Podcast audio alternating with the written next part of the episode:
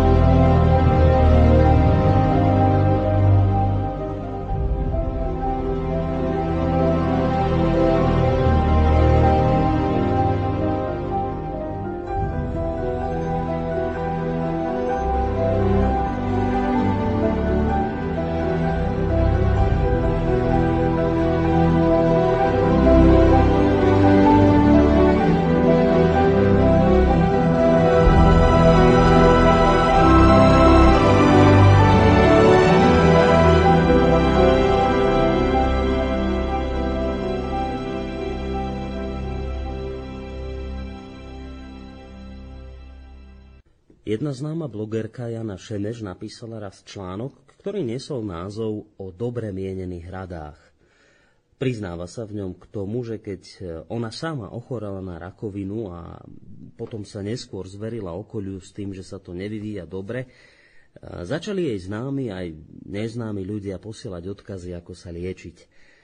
Ako ďalej uvádza, najprv som to s vďakou ignorovala, potom už len ignorovala, a nakoniec ma to začalo vytáčať, lebo som zistila, že futbalu, pivu, politike a rakovine rozumejú všetci. Možno si tento blok prečíta niekto, kto sa snaží pomôcť, len nevie ako. Verte mi, chorý na rakovinu nepotrebuje, aby po krehkom porceláne jeho viery, seba dôvery a posledných zvyškov sily skákal nejaký navonok dobrosrdečný, hrmotný a často aj otravný slon. Nehovorím teraz o kategórii príživníkov, ktorí na jednej strane kritizujú zlý a škaredý farmapriemysel a jeho ziskuktivé krvavé pazúry a na druhej strane si bez rozpakov pýtajú desiatky až stovky eur za pochybné liečiva a konzultácie na diaľku. Bez toho, aby čo len nazreli do chorobopisu. Hovorím skôr, a chcem tomu veriť, o dobre mienených radách, nazvime to psychologického charakteru. Môžete sa spolahnúť na to, že chorý nechce počúvať, že za jeho rakovinu môže jeho stres, povaha, karma, skutočnosť, že jeho prapredok počas 30-ročnej vojny ukradol koňa. Asi mu tiež nerobí dobre, keď sa mu snažíte vysvetľovať, že pozitívny prístup, odpustenie sebe a iným ho môže vyliečiť, lebo všetko je v hlave. Moja skúsenosť s týmto všetkým je priama a niekoľkoročná, tak sa to pokúsim sformulovať. Je jasné, že niektoré psychologické typy znášajú rakovinu, liečbu a napríklad aj sociálnu vylúčenosť lepšie ako iné. Ale povedať, že niekto ochorel, lebo je napríklad cholerik, je zvrhlé. Rovnako ako to, že za všetko môžu negatívne myšlienky, ktoré niekto vysiela smerom von. Poznám chorých na rakovinu, ktorí by sa dali na chlieb roztierať, milujú život, zábavu a ak už rovno nepomôžu, tak aspoň neobližujú. Ochoreli rovnako ako nabrúsení, nespokojní, nevyrovnaní ľudia. Viem, že ľudia si snažia niektoré veci vysvetliť, že sa potrebujú uistiť, že oni nemôžu ochorieť, lebo na rozdiel od chorého nemali stres, žijú v správnej krajine, obklopení dobrou karmou a so všetkými majú samozrejme vyrovnané účty. že sa nad nimi znáša šťastie, kým na chorého si sadla smola. Tak si ho prosím užívajte a dvakrát si premyslite, kým otvoríte ústa, aby ste niekomu akože pomohli. Toľko vážení poslucháči z blogu písateľky Jany Čemeš, známej blogerky, v rámci ktorého vyslovila, myslím, celkom jednoznačné tvrdenie, že teórie o duchovných príčinách chorôb pacientom skôr škodia, ako pomáhajú. Internet by ale nebol internetom, keby ste tam nenašli aj iný názor, ktorých je na internete požehnanie, ktorý tvrdí, že naopak existuje čosi, čomu sa hovorí etikoterapia. To je vlastne druh terapie, ktoré vychádza z vplyvu negatívnych pocitov na dušu. A podľa tejto teórie Keďže je pre nás zdravie najdôležitejšie a poznáme 7 najdôležitejších pocitov, ktoré nám zdravie poškodzujú, každý si sám môže postrážiť, aby mu niektorý z nich nevletel do duše a nevzal mu zdravie. Reč je o negatívnych pocitoch, ako je závisť, nenávisť, krivda, zloba, ľútosť, strach alebo trápenie sa za iných. Etikoterapia tvrdí, že ak si niektorý z týchto pocitov pustíte do svojho vnútra, potom za všetky zdravotné následky nesiete vy sami zodpovednosť. Už Sokrates povedal, že telo je iba obalom duše. A ak ochorie duša, ochorie aj telo. Všetkých tisíc diagnóz, ktoré poznáme, vznikajú vždy vtedy, keď sa trápi ľudská duša. Takže tu máme v podstate zase presne opačný názor, ktorý naopak tvrdí, že poznanie duchovných príčin chorôb môže ľuďom pomôcť pri zbavovaní sa aj tých najťažších diagnóz. Takže máme tu dva protichodné názory, ktoré, z ktorých každý jeden inšpiruje nejakým spôsobom ľudí a ktorý si tak jedna ako aj druhá skupina prívržencov snaží najrôznejšími argumentami obhájiť. V relácii Ariadnená niť, ktorá sa práve začína, sa vždy snažíme spolu s vami, poslucháčmi, odhaľovať, pokiaľ to je len možné, skutočnú pravdu, ktorá býva samozrejme neraz ukrytá pod nánosom nepresností, úmyselných zavádzania, neraz aj, aj nejakej tej sladkej nevedomosti. Určite sa dá nájsť tá pravda, keďže o nej hovorím, tak určite sa tá pravda dá nájsť aj v prípade našej dnešnej témy, o ktorej vám ale už viac povie, alebo o ktorom sa už viac porozprávam s pravidelným hostom tejto relácie, s Emilom Pálešom, vedcom a sofiologom, ktorého mám v tejto chvíli na našej Skyblinke. Pán Páleš, príjemný dobrý deň vám prajem. Dobrý deň prajem všetkým. Takže spojenie funguje. Dobrý deň ešte raz vám a samozrejme dobrý deň aj vám, vážení poslucháči. Praje v tejto chvíli spolu s Emilom Pálešom aj e, Boris Koroni. Pravidlá sú jasné, prvú hodinku diskutujem s Emilom ja o danej téme, ďalšiu hodinku sa môžete zapojiť aj vy a potom aj na inú tému e, v rámci tretej hodiny, ale dnes to bude trošku iné, pretože ako mi už Emil Pálež naznačil, dnes s touto e, problematikou prejdeme skôr, takže vyzerá to tak, vážení poslucháči, že budeme mať viacej času práve na vaše poslucháčské otázky. A aj práve preto vás chcem poprosiť, ak teda máte či už k tej našej dnešnej téme nejaké otázky, alebo aj k čomukoľvek inému, čo vás zaujíma, môžete nám ich adresovať na mail už od tejto chvíli studiozavinačslobodnyvysielac.sk Môžete nám ich písať na Facebooku a potom neskôr samozrejme aj telefonovať. Dnes to naozaj vyzerá tak, že sa k mnohým z vašich otázok aj reálne dostaneme. Takže ešte raz príjemný podvečer, vitajte v relácii Ariadni na niť s Emilom Pálešom a Borisom Koroním. Pán Páleš, my sme sa vo viacerých e, dieloch tejto relácie e, dotkli toho, že tak ako existujú svetské zákonitosti, e, nejaké akcie a reakcie, ktoré sú v tom bežnom normálnom svete viditeľné, tak presne tak existujú aj zákonitosti v duchovnej oblasti. To je tá bežným očiam neviditeľná oblasť a tam takisto fungujú nejaké princípy, akcie a reakcie, ktoré nie sú síce voľným okom viditeľné v danej chvíli, ale napokon sa predsa len nejak prejavia aj na fyzickom tele. No a dnes to teda vyzerá tak, že sa budeme baviť o témach, ktoré dosť úzko súvisia práve s oblasťou zdravia a choroby.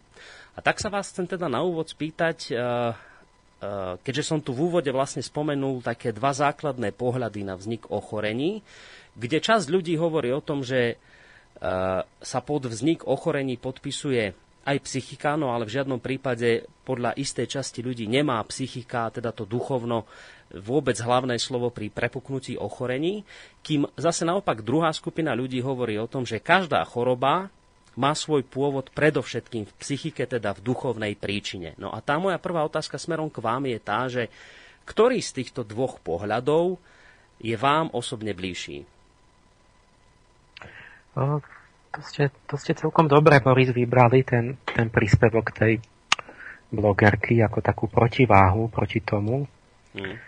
že je to jej zážitok, že to naozaj je tak, no to tiež zažil, že keď v rodine niekto ochorie, tak zrazu máte aj 50 návodov na, na liečenie, takže vlastne to, aby ste každý týždeň skúšali iný. Mm-hmm. A, a nakoniec neviete, že, že ktorý funguje a vlastne strašne veľa je tých kníh a receptov po internete. A ľudia cítia, že tá chemoterapia a toto, že to nejako nie je dobre, tak, tak všemožnými spôsobmi hľadajú tie alternatívne spôsoby niečo, niečo prirodzenejšie, pretože tam tá chemoterapia je naozaj také niečo mŕtve. Také, také proste tá, tá chémia a také, také zabíjajúce v podstate bezvýberovo dosť, dosť aj ostatné bunky. Mm-hmm. A, jadro v tej na, v sofiológii, ako v tej duchovnej vede, tak aj v tom, čo ja robím, je, je tá taká centrálna myšlienka, že vlastne tá, to, čo práve nie je v tej materialistickej vede, že tu je vertikálna kauzalita, že nielen minulosť spôsobuje prítomnosť, ale že aj duchovné spôsobuje materiálne. Takže to je taká centrálna myšlienka, bez ktorej by to nebolo ono, ktorá nás zaujíma a v ktorú by som povedal je taká základná jedna z tých intuícií vlastne tej celistvej vedy, že, že tu máme, že každému duševnému procesu zodpovedá fyzi, fyziologický proces, že každý cit, myšlienka, emócia, všetko názor, že sa odráža nakoniec v tele. Mm-hmm. A, a že vlastne kedy si som napísal už dávnejšie pre nejaký časopis tu ten článok, že etikoterapia kráľovná medicíny. A tam som tak načrtol taký obraz môj toho, že vlastne treba vnímať tie vertikálnu dimenziu, že vlastne za tým fyzickým telom sú tie vyššie články človeka, za tým je eterické telo, tam sú životné sily, to sú tie čínske meridiány alebo tie nády indické, kde prúdia proste prána a čchy alebo proste e, tá vitálna energia.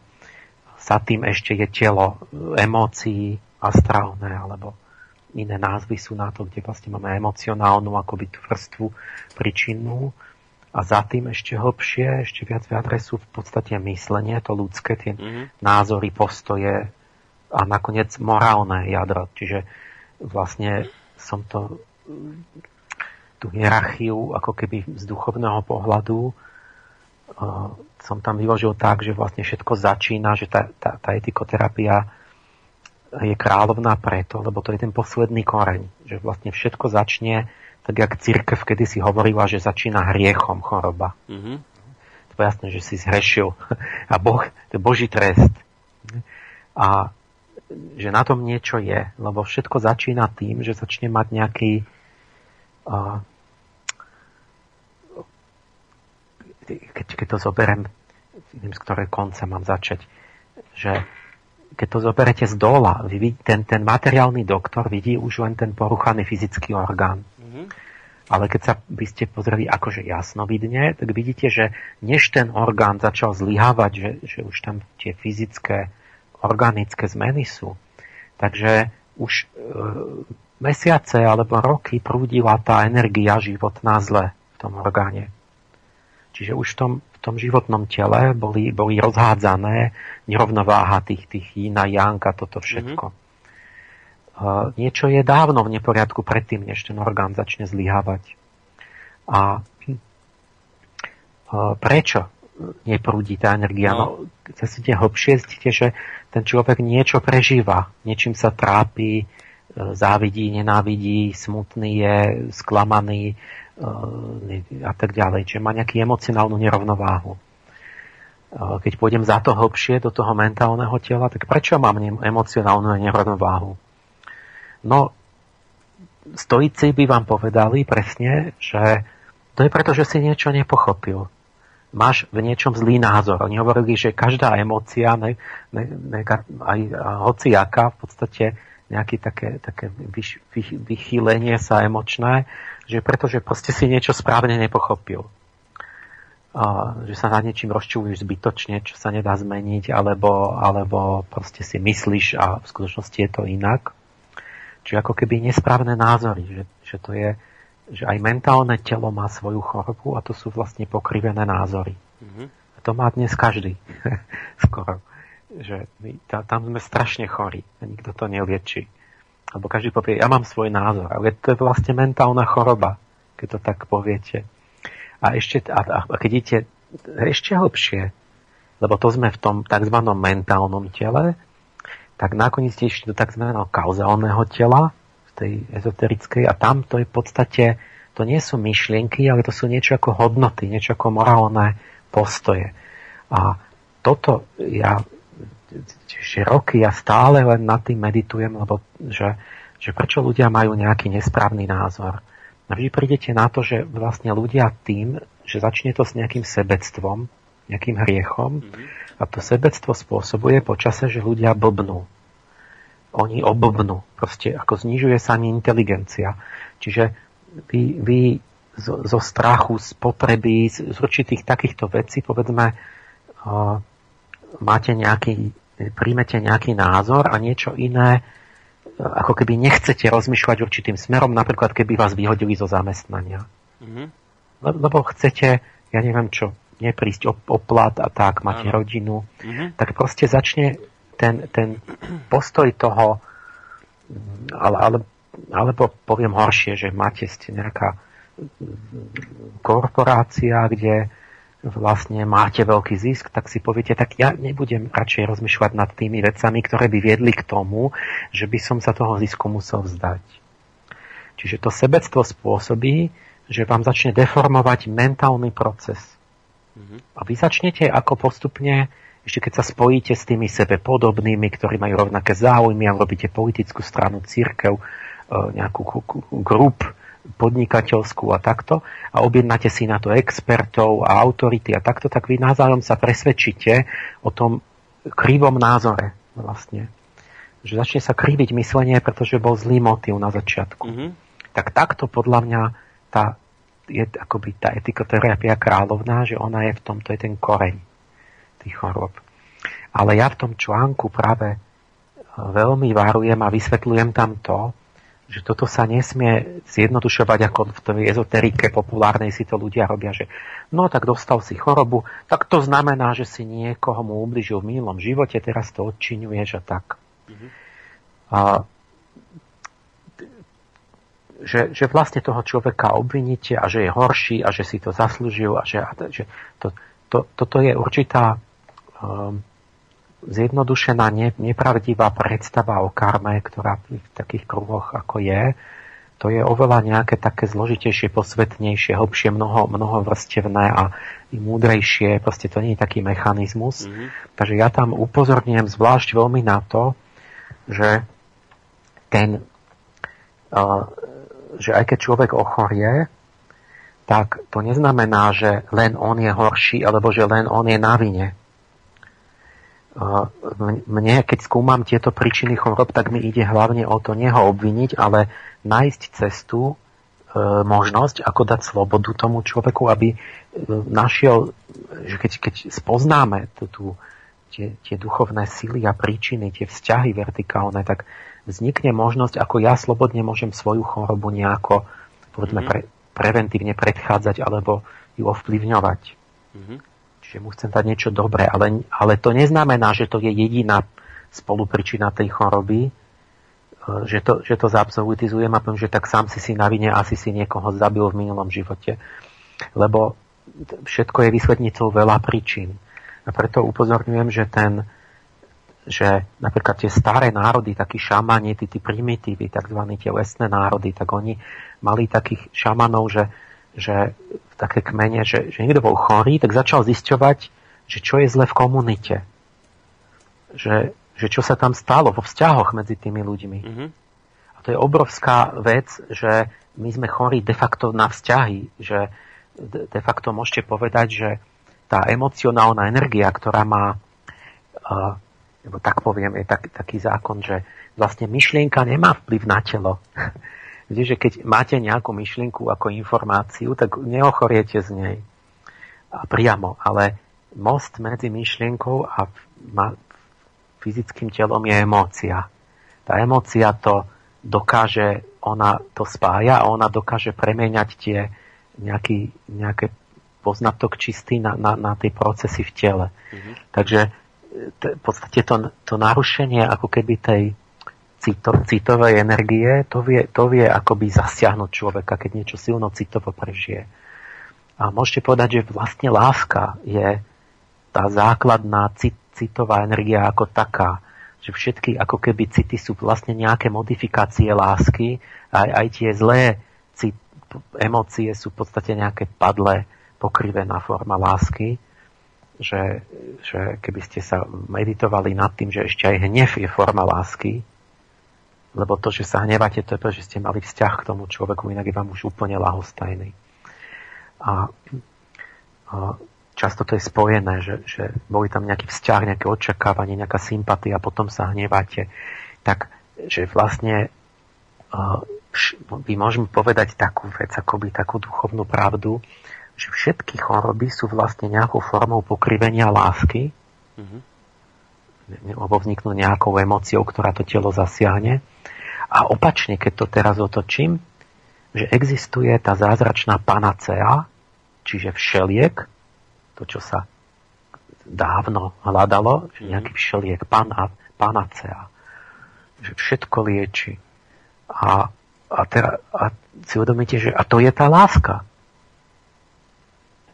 keď, keby ste dali ten koreň, čiže vy tú, tú, tú, tú sebeckosť vyňali z tej, z tej citovej substancie všeobecnej, tak vám vznikne čistá láska a nevzniknú tie negatívne emócie. A tak to je to, je to čo je vš- ako by ste odstránili vše, vše koreň všetkých chorôb. Mm-hmm. To je taký krásny poznatok. Ale to, to len chcel som na tú blogerku, že, že áno, pozor, to, to nerobme takéto závery, že my nevieme, to je zložitejšie, vzťahy človeka urobia chorým, že niekto je chorý preto, lebo, lebo uh, ja neviem, nešťastný alebo sklamaný, alebo niekto ho oklamal, zradil, uh, niečo a tak ďalej, že, alebo je krivda spoločenská, že zoberte si, že máte nejaké skupiny, ktoré sú úplne skrivodlivo prenasledované a sú pod tlakom a teraz všet, všetci povedzme na nich im, im ubližujú alebo mhm. nejako sú v nejakých nerovných podmienkách, ano. tak títo ľudia samozrejme, že potom sú bližšie k chorobám, lebo sú po strese a tak. A nie sú oni na vine, na vine je spoločnosť celá. Mhm. že pozor, že či je, nakoľko je ten človek na vine a nakoľko ten, to okolie. A samozrejme, že tu máme tie materiálne príčiny, že to je taká luciferská ezoterika, tá, ktorá hovorí, že všetko je iba duch a hmota je vlastne len, že lusknem prstom a ona zmizne. To tak nie je. My v súčasnosti máme vplyv na hmotu veľmi obmedzený, že keď ja si zlomím nohu, tak neviem si myšlienkou tú nohu zaceliť za sekundu mm-hmm. a musím pekne čakať mesiac, než sa mi zahojí a tak. Čiže človek treba si uvedomiť, že máme vplyv, až na tú fyzickú hmotu, ale sprostredkovaný cez tie emócie, cez tie životné sily a že iba nejaký proste ten, ten cieľ, že Kristus že vybudoval za tri dní nové fyzické telo, respektíve to oslávené telo, tak to je vlastne ako keby nejaký duchovný e, ten okultný cieľ dejín, že až keď bude ľudstvo e, vyvinie všetky svoje schopnosti, potom bude by malo vedieť ovládať aj akoby tie, tú fyzickú substanciu a my sme k tomu ďaleko. Čiže tam sedí ten osud, tá karma, tá dedičnosť, tam sú všetky tie materiálne poznatky a zákony, že, že keď sa narodím s nejakými génmi alebo s, nejakou, s nejakým telesnou konštitúciou, tak len veľmi ťažko a pomaly a zotrvačne sa to dá meniť. Hoci minule sme práve rozprávali, že sa dajú aj gény meniť. Áno, áno. Ale tiež platí, vidno, že že áno, otvoril, sme si uvedomili, že je tu nejaká sloboda ich meniť, ale tiež je to tak, že e, asi s veľkou námahou a pomaly a ťažko a A, a, a neviem, no, a možno, že niekedy máte tie zázračné vyliečenia, že zrazu niečo zmizne. Mm-hmm. Tak možno, že vtedy práve vystihli, že, že, že sa naozaj, že my len nepoznáme a nemáme tie sily akoby uchopené, že možno sú, že možno to ide hneď tam, ja neviem, tie čínsky liečiteľia, som nedávno pozeral taký film, že tam za, za minútu alebo za pár minút vyliečili nejaký nádor na močovom mechure a mali to na obrazovke, tak Neviem, či je to pravda alebo podvod. Keď to je pravda, je to fantastické. Mm-hmm. A naozaj, že, že nejak sústredili nejak, že ja neviem, proste tí, tí, tí Číňania, no, že či, či sú, či oni majú tú tradíciu v tom kung fu a takže pracovali s tým čchy a že možno to vedia robiť lepšie. Takže tá, tá príčina, že naozaj môže byť v okolí, nielen v tom človeku a plus som tam zdôraznil to, že, že je to ten ten vzťah, ten, tak karma alebo osud je veľmi in, je individuálna. Čiže to je relatívne voči svedomiu, voči môjmu osobnému anielovi a môjmu cieľu života, že ja keď cítim, že som mal niečo v živote e, dokázať, docieliť a teraz to nejak sa tomu spreneverujem, tak mne vzniká vnútorne pocit, e, že nie som ten, ktorý by som mal byť, mm-hmm. že, že som sklamal ako keby sám seba vnútri voči svojmu, poviem, anielovi. A niekto iný má úplne iné. Čiže e, ten e, niekto, ten druhý, ktorý má menšie požiadavky svedomia, tak on robí niečo horšie než ja a je spokojný. On, on nevie, že on nevidí chybu v tom. A ja, pretože som ďalej vyvinutejší, a má, mám jemnejšie svedomie a jemnejšie vnútorné už to vedomie, tak ja sa trápim pre veci, ktorý iný vôbec nevie o tom, že, že niečo zlé urobil. No. A ja ochoriem. A teraz poviete, no však taký dobrý človek a ochorel a hen ten, tento hulvát a ten je zdravý ako repa.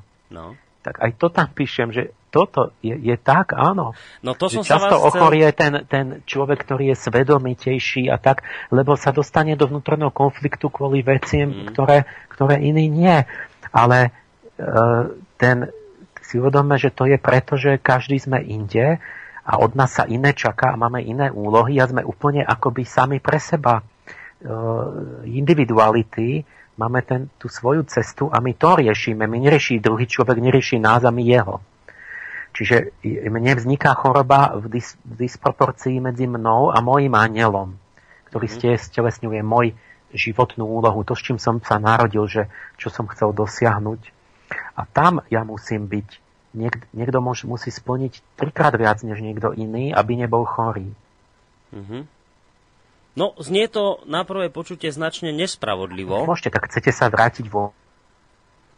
Áno. Kto chce, ale to, to, to tam vysvetľujem, že spravodlivosť, váš aniel vás súdi podľa vášho, vašeho úlohy a vašich schopností. Čiže e, keď to, tak, tak znie skôr ten vnútorný zákon duchovný, že, že keď ten je menej vyvinutý, tak práve je spravodlivé, že nemôžem od neho čakať to, čo keď niekto je oveľa ďalej osobnostne. Mm-hmm. Ale ten, kto je inteligentný, schopný a dostal talenty a dáry a tak, tak ten, keď ich zneužíva a klame, tak, tak je spravodlivé, že on vlastne je potrestaný. Ale tam ani nejde o, tú, o ten trest, či je spravodlivý, ale o to, že on že každý sa musíme vyvíjať z toho bobu, kde sme, mm-hmm. ďalej. A na to máme to, čo nám vnútorne hovorí v svedomí ten náš aniel. Takže my musíme, či chcem, či nechcem, ja keď som ďalej, musím sa snažiť tam, kde som, mám vyššie úlohy. Nie? Tak keď, keď ako zoberte si, že nejaký, nejaký like, e, ja neviem, čo by vyskočil, preskočil by skoku do výšky 1,50 m, no tak ten učiteľ celocyklo povie, no Janko, to je skvelé, to je výborné, no ty si zapracoval. Mm-hmm. A teraz, keby to bol olimpionik, čo ide na zlatú medailu ašpiroval a skočí 2 metre, tak, tak, tak ten tréner povie, že ty, ty prosím ťa, ja ťa zabijem, ty, ty čo mm. si robil, ty, ty si, ty to flákaš, nie? Mm-hmm. Lebo sa od neho očakávalo, že on mal na oveľa viac. Mm-hmm. Takže máte opačné hodnotenia napriek tomu, že ten skočil o pol metra vyššie. Takže takto to je nejak vnútorne a to si treba uvedomiť, že individuálnosť toho osudu a potom, že obrovskú rodu hrajú všetci sme spolu zodpovední, keď je niekto chorý.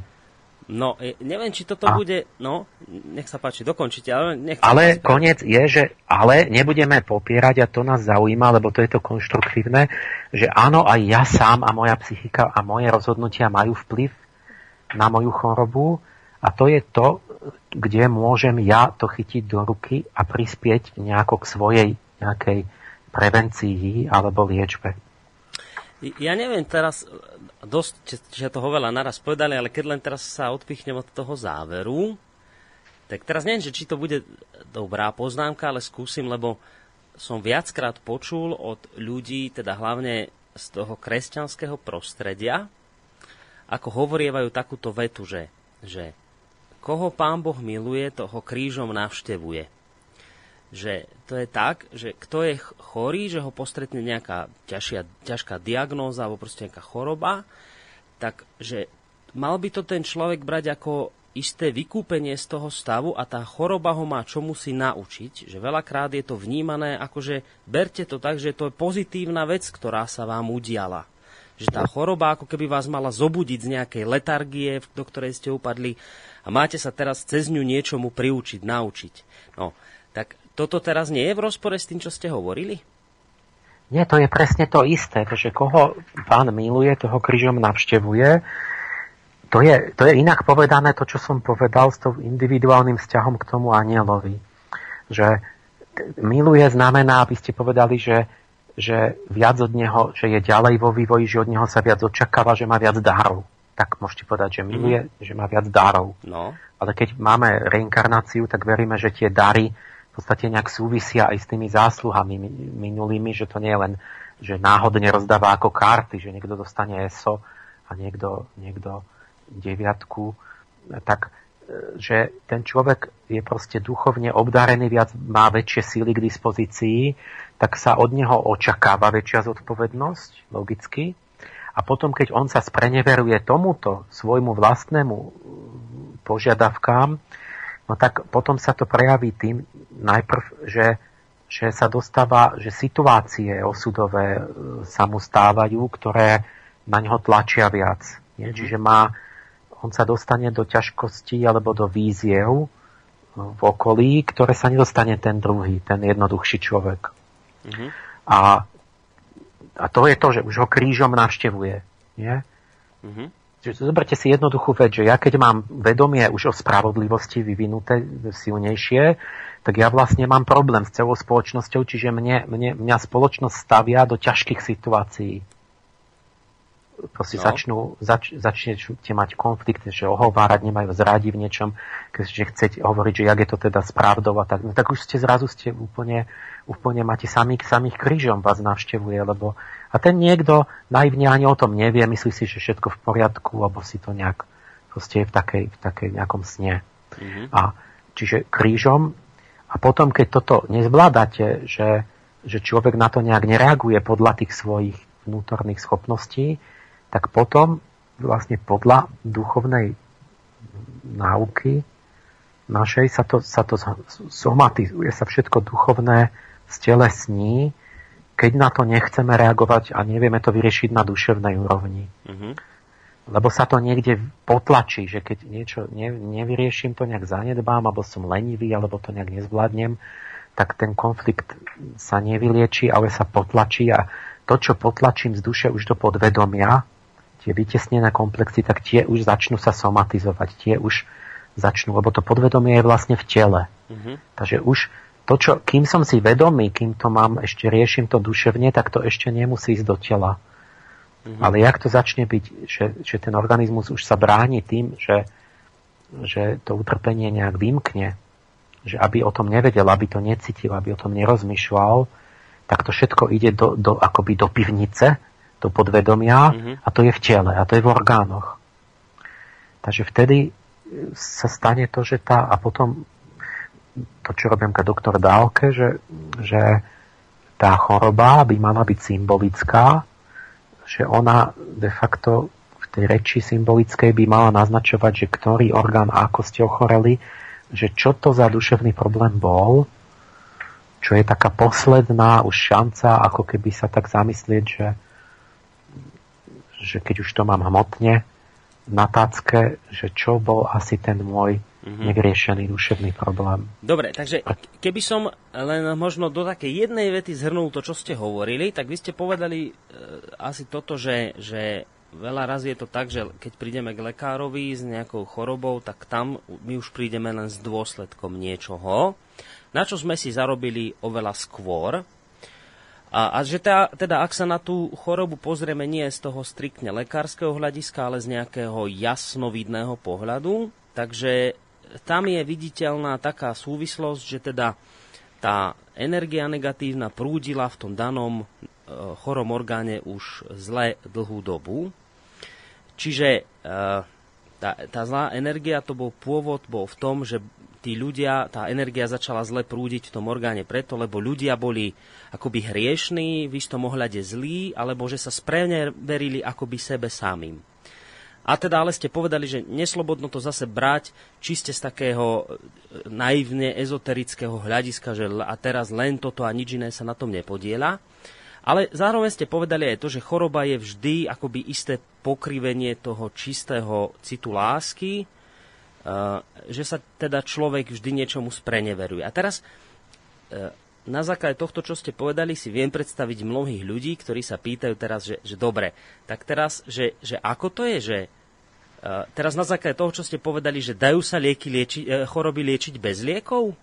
Alebo nám treba lieky, alebo sa dá úplne všetko odstrániť proste len, len tak, že pochopíme tieto duchovné súvislosti a budeme akoby schopní čokoľvek vyliečiť? Majme, že celistvý obraz, taký zdravý, vyvážený, to, to by mala byť tá, tá celistvá Sofia, že áno, všetko tu je, sú tu fyzické, má fyzické telo, fyzické príčiny, čiže napríklad jedy v prostredí, stráva, všetko, všetko to predsa platí, však vieme. Mm-hmm. Plno poznatkov o tom, nie? Tak keď si niekto vypije jed, tak každý ochorie. A čiže to všetko je, má svoju váhu a, a zdá sa, že značnú váhu, to fyzické, že to sa treba o to dbať, nie všetky tieto e, podmienky fyzické, lebo, lebo duša, nie, my nie sme v takom vývoji ďalekom, že by sme duševne len takú mali už takú čarodenickú moc, že by sme len tak v tom fyzickom tele ovládali všetko. Ale e, netreba popierať ako skeptici aj to, že, že duša určite predsa má vplyv na telo a psychosomatika sa rozvíja a ukazuje sa, že môže byť značný, že tak jak povedzme Franko v tom koncentráku videl, že niekto zrazu upadol do depresie, že sa opustil bol za 3 dní mŕtvý, pretože imunita e, sa oslabila a hneď sa nakazil a tyfus a hotovo.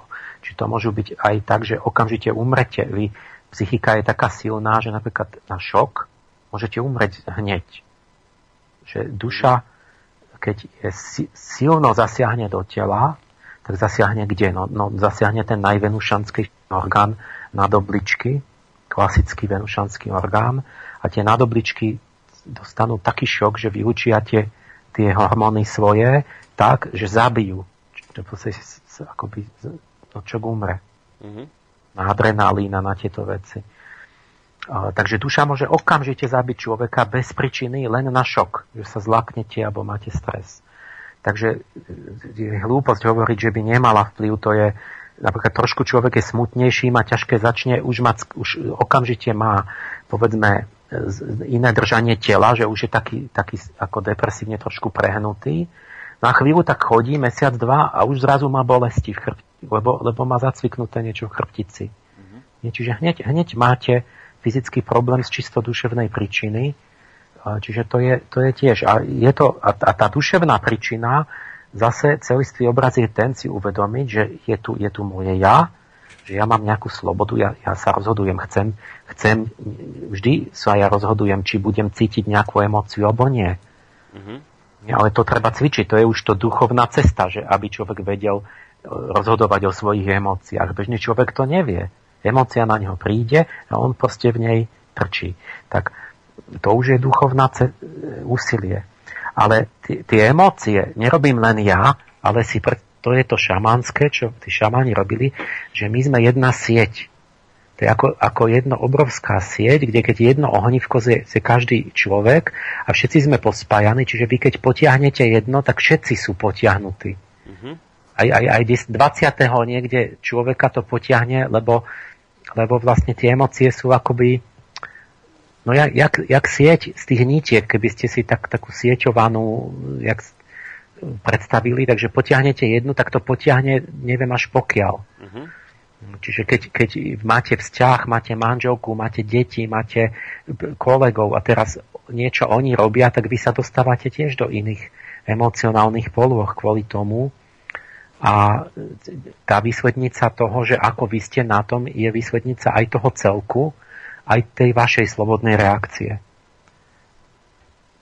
Takže za každú chorobu Mm-hmm. Je tam zložka fyzická, je tam zložka moja duchovná, čiže moje duchovné ja a je tam zložka celej tej siete vzťahov emocionálnych spoločností. Dobre, e, teraz e, sa vrátim k tomu, keď ste hovorili, že, že e, vždy je to, treba sa celistvo na to pozerať a choroba ako taká je vždy spojením viacerých faktorov, ale že vždy na začiatku toho celého sa to začína kde si na tej duchovnej úrovni u ľudí. A teraz ale mi to nesedí, lebo ako je potom možné, že chore sú aj rastliny, chore vedia byť zvieratá, veď tam v ich prípade nejaký bohatý duchovný svet, duševný, emocionálny neexistuje. Ako je teda možné, že chorobami trpia aj zvieratá a rastliny? Jaj, no tak áno, mi dávate do hĺbky dôsledné filozofické otázky. Tak No samozrejme, že sa treba opýtať. O, tak, takto, ja, ja možno toto neodpoviem hneď, možno sa raz k tomu vrátime. Mm-hmm. o, tak poprvé tá, tie fyzické, si zoberte, že fyzic, tá, celá tá fyzická zložka to zostáva.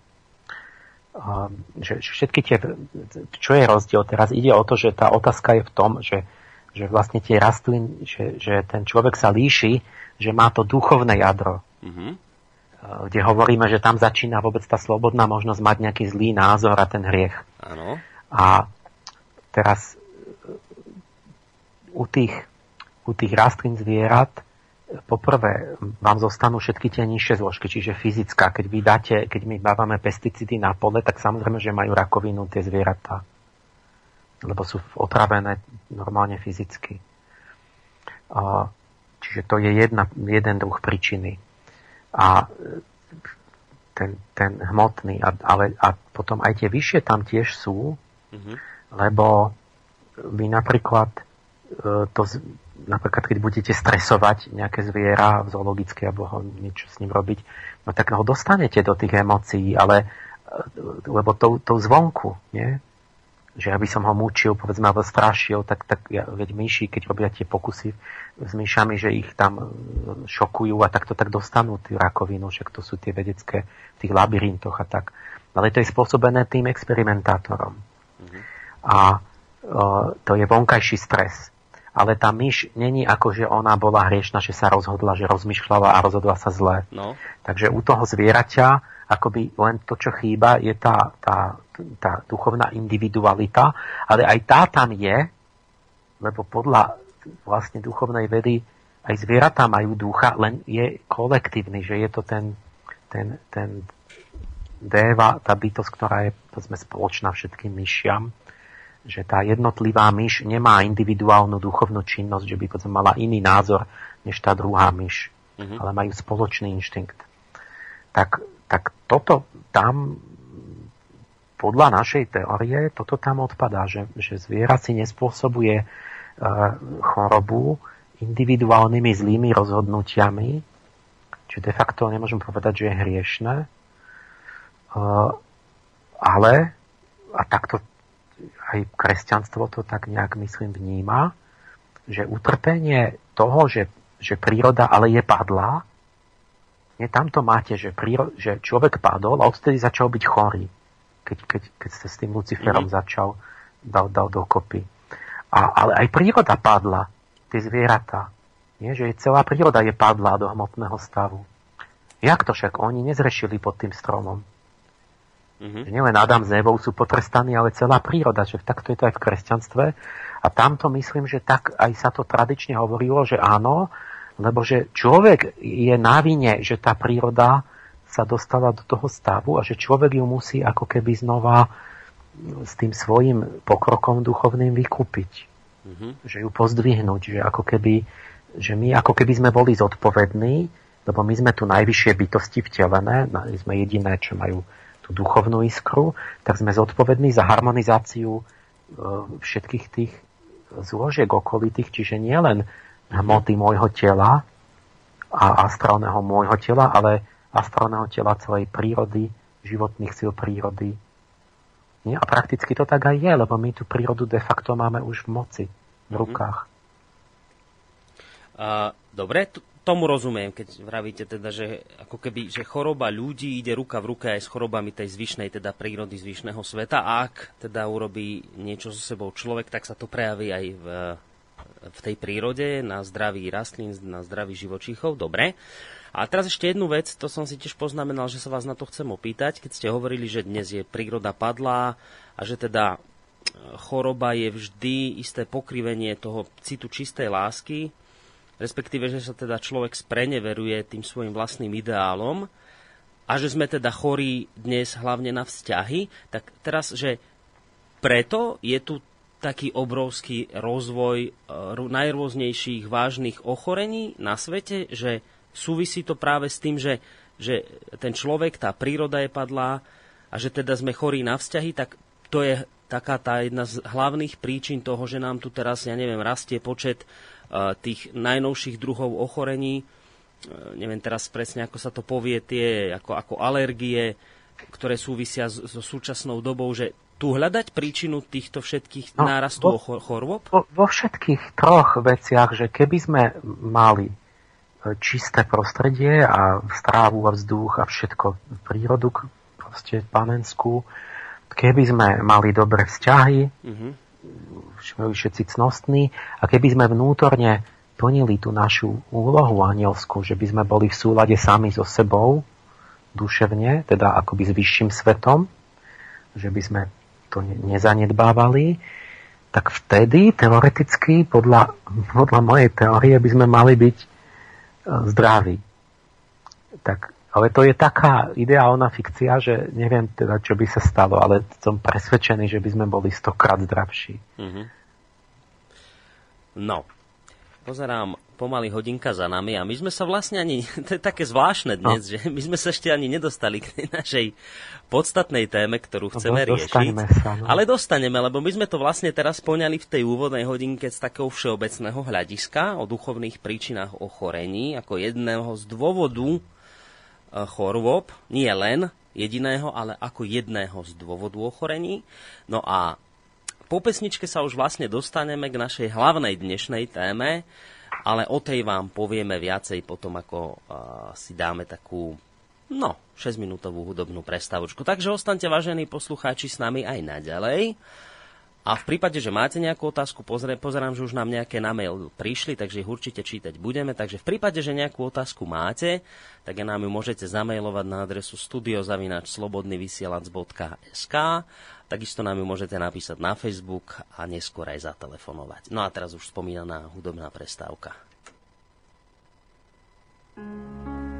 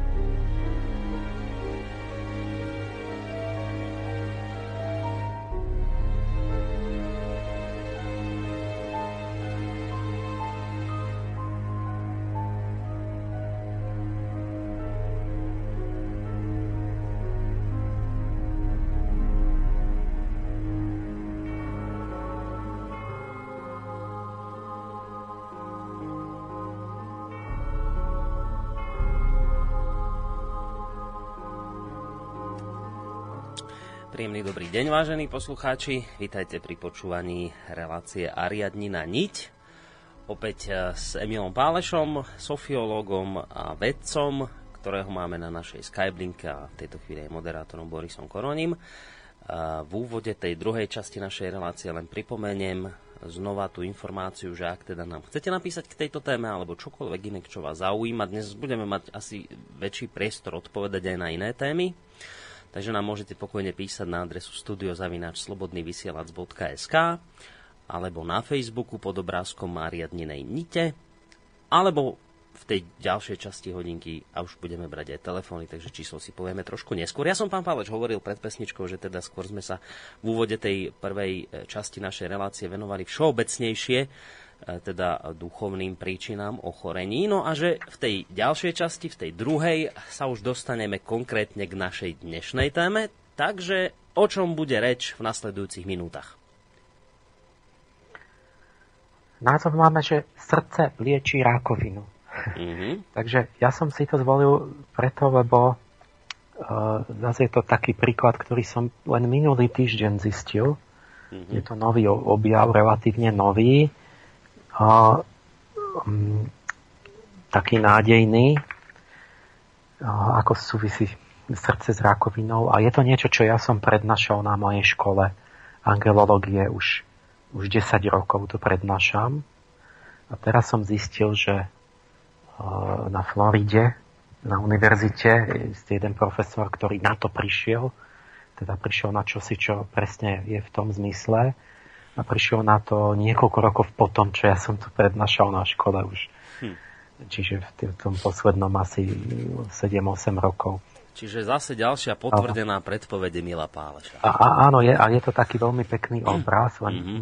musíme sa k tomu dostať, že, ktorý naznačuje akoby, že tie, tie, tie sily srdca a ten archaniel Michael, ktorý tam je z duchovného hľadiska, že on vlastne tu proti tej rakovine bojuje.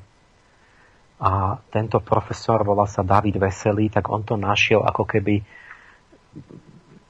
presne ako keby ten odraz na tej, na tej hmotnej rovine. Že, že srdce má v sebe určité síly, určité látky, ktoré keď použijete, tak je rakovina prečeneť. Ale tak od začiatku som chcel že povedať, že ako som ja o tom premyšľal, zase ako príklad toho takej úvahy sofiologickej a potom, že čo, čo, čo našli tí vedci. Takže rakovina, ten názov už Hippokrates zaviedol, to karkinos, lebo, lebo to keď našiel nádory, tak oni vyzerali ako krab. A to je veľmi dávny názov, ale v modernej dobe je to vlastne sa to stáva choroba číslo 1. Na, za, na civilizovanom svete je to prvá príčina umrtí, najväčšia choroba. V tom, v tom nie, treťom svete je druhá, ale za chvíľu bude asi tiež prvá. Stále to stúpa. Aj v televízii nedávno bolo, že bude stále viac. Teraz je to, myslím, 13% úmrtí je rakovina. Mm-hmm. Ako podiel na chorobách. A za 20. storočie sa to asi späť násobilo, pokiaľ vieme že milióny ľudí. Na mapu som sa pozrel, zistil som, že najviac rakovín majú Mongoli na svete a v rámci Európy Maďari. Čo je veľmi zaujímavá zase angelologická súvislosť, lebo to, čo ja mám v knihe o Samailovi, práve, že, že tí Maďari sú ten marsický národ, čo, čo, čo prišiel v tom marsickom rytme z tej strednej Ázie, ako Húni a tak, mm-hmm. že toho Atilu. Takže e, ako keby zrazu bola súvislosť, že, že sú príbuzní a že majú rakovinu, ale tam to, čo sa prvé ponúka, že to sa, to sa pripisuje tomu, a možno je to pravda, že ten Mars sa prejavuje, ja hovorím, tou mesožravosťou. Mm-hmm. Že, že v tých marsických obdobiach, že, že veľmi veľa mesa jedli a že tí, tieto národy bojovné, akože majú tie tak, tak naozaj tí Maďari majú to, že oni asi jedia viac tie, tie všetké čípoš, klobásy a takto. Takže tomuto aj tí lekári hovoria, že možno tým, že jedia menej zeleniny a viac mesových výrobkov. Takže toto, toto je pre tú rakovinu viac, že keď človek zrejme tá zeleninová strava je proti rakovine prospieva. Mm-hmm. Takže tak, takto je možné normálne nahliadnúť tú súvislosť, že možno je to cez to, že ohnivejší temperament, marsický, viac máte chuť na meso a to je jedna okolnosť, ktorá a v tom Mongolsku možno tiež jedia, tiež to je taký národ, že tam pečú tých baranov a tak. A to by bolo strašne veľa o rakovine, ale ja sa chcem dostať k tomu jadru, že vlastne nás zaujímalo, že či existuje, o tom sa dlho uvažuje, či existuje tzv. tá rakovinová osobnosť či to sa volá psychoonkológia, že či si to sú a aké sú to tie duševné črty alebo charakter, mm-hmm. ktorý je predpokladom pre zvýšené riziko rakoviny. A tam, tam bola tzv. rôzne štúdie, to čo hovorila tá blogerka, že cholerický temperament tak to napríklad sa nejak moc nepotvrdilo. Skúšali tie Eisenkové typy, že introvert, cholerik, sangvinik. Mm-hmm. Tak to dopadlo tak všelijako kontraverzne a možno to nebolo to, čo treba hľadať, že to není ten, ten práve vystihnutá tá príčina. Ale to, čo ja som v škole rozprával, ja v podstate to zopakujem, že jedna taká heidelberská, heidelberská štúdia sa mi zdala seriózna a viacerí dospievali k takému obrazu, že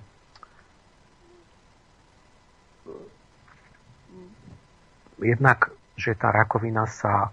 To, to sú také veci, ktoré nie sú definitívne potvrdené, ale sa to tak berie, že to má pozornosť aj medzi lekármi, že niečo také tam je. A nie je to jasné celkom. A že čo presne to je a či to naozaj platí, že by to bolo už akože všetko štatisticky dokázané, že čo mhm. vlastne je tá psychicky tá predispozícia k tej rakovine. No ale vyzeralo to podľa tých štúdií, je tak jeden taký obraz, že, že vlastne ľudia, ktorí a, ako keby sa tak, že súvisí to vždy s nejakým šokom často, že nejaký, nejaký čas, rok, dva predtým, že niekto niečo zažil, nejaký, nejaký veľký zlom, mm-hmm. že vyhodili ho zo zamestnania, zomrel mu partner dlhoročný. Nejakú traumu. Ne, nejaký šok, nejakú traumu. Mm-hmm.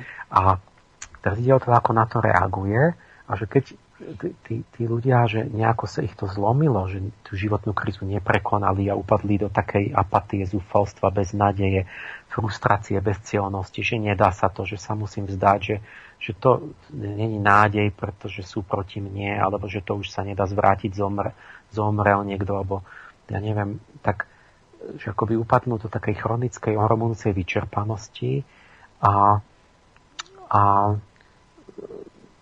že napríklad toto, alebo tam bolo niečo podobné, to je podobné, že ako keby človek neprejavoval svoje ja, že ako by potlačoval emócie, že, že sa obetuje pre druhých, ale nevyjadrí vlastné požiadavky, že, že je taký poriadný a robí všetko, ako sa má, že práve to vyzeralo tak, že ako to sú tí dobrí ľudia a tí chorejú. Ale že tam chyba bola v tom, že, že práve, že oni robia to, čo od nich druhí čakajú, čo sa má, mhm. čo chce spoločnosť, čo je, čo je podľa normy a tak, že majú ako takú normopatiu trochu, ale že potom vlastne to nie sú oni. Že ako keby boli tam, že, že to, to moje vlastné ja, ten oheň, to, to nadšenie, to, tá radosť a tie, tie, to, tá, tá odvaha trochu, že robím si, čo chcem a toto, že ako keby to bolo tak potlačené do úzadia. A, a toto, toto bol veľmi zaujímavý obraz niektorých tých štúdií. Už, ten, už dokonca Galenos povedal, že si všimol, že melancholické ženy majú skôr rakovinu prsníka než sangvinické, tvrdil. Či určitá taká, taká, taká depresívna, také ustúpenie toho vlastného ja. Mm-hmm. Melancholické a... to sú tie také skôr uzavreté ženy, také tiché. A tie sangvinické to sú skôr také emocionálne?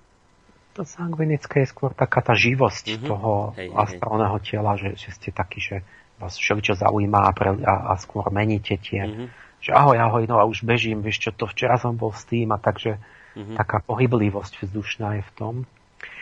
A, tak to, to, toto je ako jeden obraz, ktorý e, máme, že nejaké štúdie niečo také naznačili, e, niečo máte skúsenosť, sa môžete dívať, že vo vašom okolí, kto bol chorý. A nie je to, sme definitívne jasné, skeptici povedia blbosť, nie a tak, že není to úplne dokázané, takže nie, nie je jasné, či presne je to ono. A teraz zoberme iné, iné veci. A, ako som ja uvažoval. My vieme, všeobecne vieme, že veľmi súvisí s imunitou rakovina, že to vlastne je narušenie DNK, kde, kde sa začnú e, v podstate mutácia toho chromozomu. Mm-hmm. Oni sa dejú stále, tie mutácie, lebo keď na vás povedzme zažiari ultrafiové žiarenie, tak vám zlomí to DNK, ale imunita je to, že vlastne ten organizmus má silu, že je taký agilný a vitálny, že on to opravuje všetko. A keď človek stárne a už sú pomalšie tie procesy, že, že ako nestíha to opravovať, že imunita je slabšia z nejakého dôvodu, tak pretože starí ľudia majú rakovinu, tak hovoria tí onkologovia, že keď sa bude predlžovať vek, že budeme všetci žiť 100 rokov, takže budeme všetci mať rakovinu. Mm-hmm. Nakoniec. Lebo že v tej starobe je to choroba staroby vlastne ale súvisí to s tou slabosťou, s tou starnutím imunity. A čiže na jednej strane sú nejaké príčiny, povedzme, jedy v, v, v potravinách a tak, ale na druhej strane je vždy tá sila toho organizmu, že či to vie čistiť, či to vie opravovať. Takže toto keď oslabne, tak potom už je jedno z akej príčiny, proste sa neviete ubrániť mm-hmm. tomu. A my vieme, že imunita je veľmi silno, súvisí, tak jak v tom koncentráku ten, čo zomrel za 3 dní na tyfus, alebo zažil sklamanie, tak že to veľmi súvisí aj s tým našim duševným a že podľa v angelológii vlastne mám celú tú, tú, tú sieť tých celistvých súvislostí, že my imunita, ten náš imunitný systém, ktorý my máme, stavovce, vznikol vo veku leva, začiatkom prvohôr. Je to niečo ako imunitná individualita, volajú to biologické ja, že my máme každý svoj imunitný systém. Mm-hmm. Bezstavovce majú tiež imunitu, ale kolektívnu, že to je úplne iný typ. Tam tá imunita rozoznáva len, či, pri, či prináležíte k tomu druhu. No, no. Ale u nás od stavovcov ona im roz, roz, rozlišuje, či ste to vy. Lebo, lebo ten druhý má iný imunitný systém. A takže vlastne tá imunita duchovne súvisí s jástvom. Že je to akoby fyzicky samotnenie toho ducha. Uh-huh. A, a vlastne je symbolicky alebo tak, tak psychosomaticky, keď to zoberete, že tá imunita na fyzickej úrovni rozoznáva, čo som ja a čo, čo je niečo cudzie, čo nie som ja. Áno.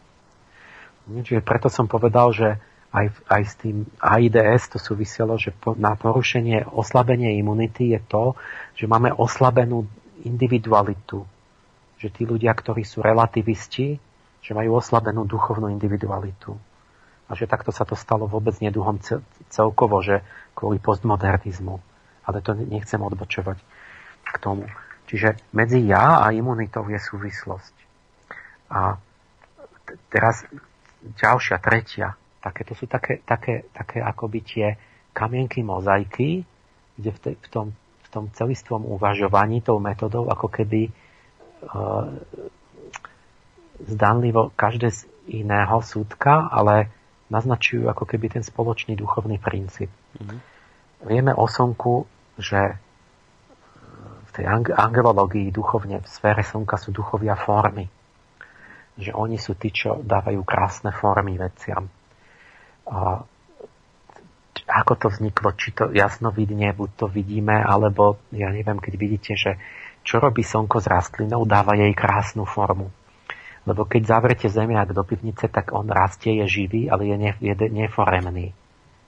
V noci veci rastú, sú vitálne, ale cez deň nastávajú formotvorné procesy v pletivách a dostávajú krásne tie, keď máte tvary listov a stoniek a tak. A, takže ako keby ste videli tie formotvorné účinky, morfogenetické účinky slnečného svetla, ako keby to bolo tiež tí duchovia formy v tom. Takže ten, to, a to bujnenie, že, to, že zrazu sa vymkne formotvorným silám ten nádor a bujne rastie, hlava, nehlava, tak neforemne. To je jak ten zemiak v pivnici, ktorý nemá svetlo. Mm-hmm.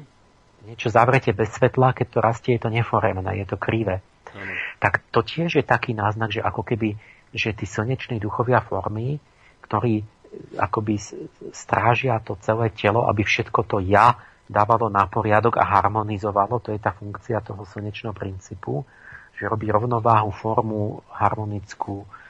Takže keď sa nedostane na nejaké miesto, tak tam začne akoby nekontrolovane rásť niečo.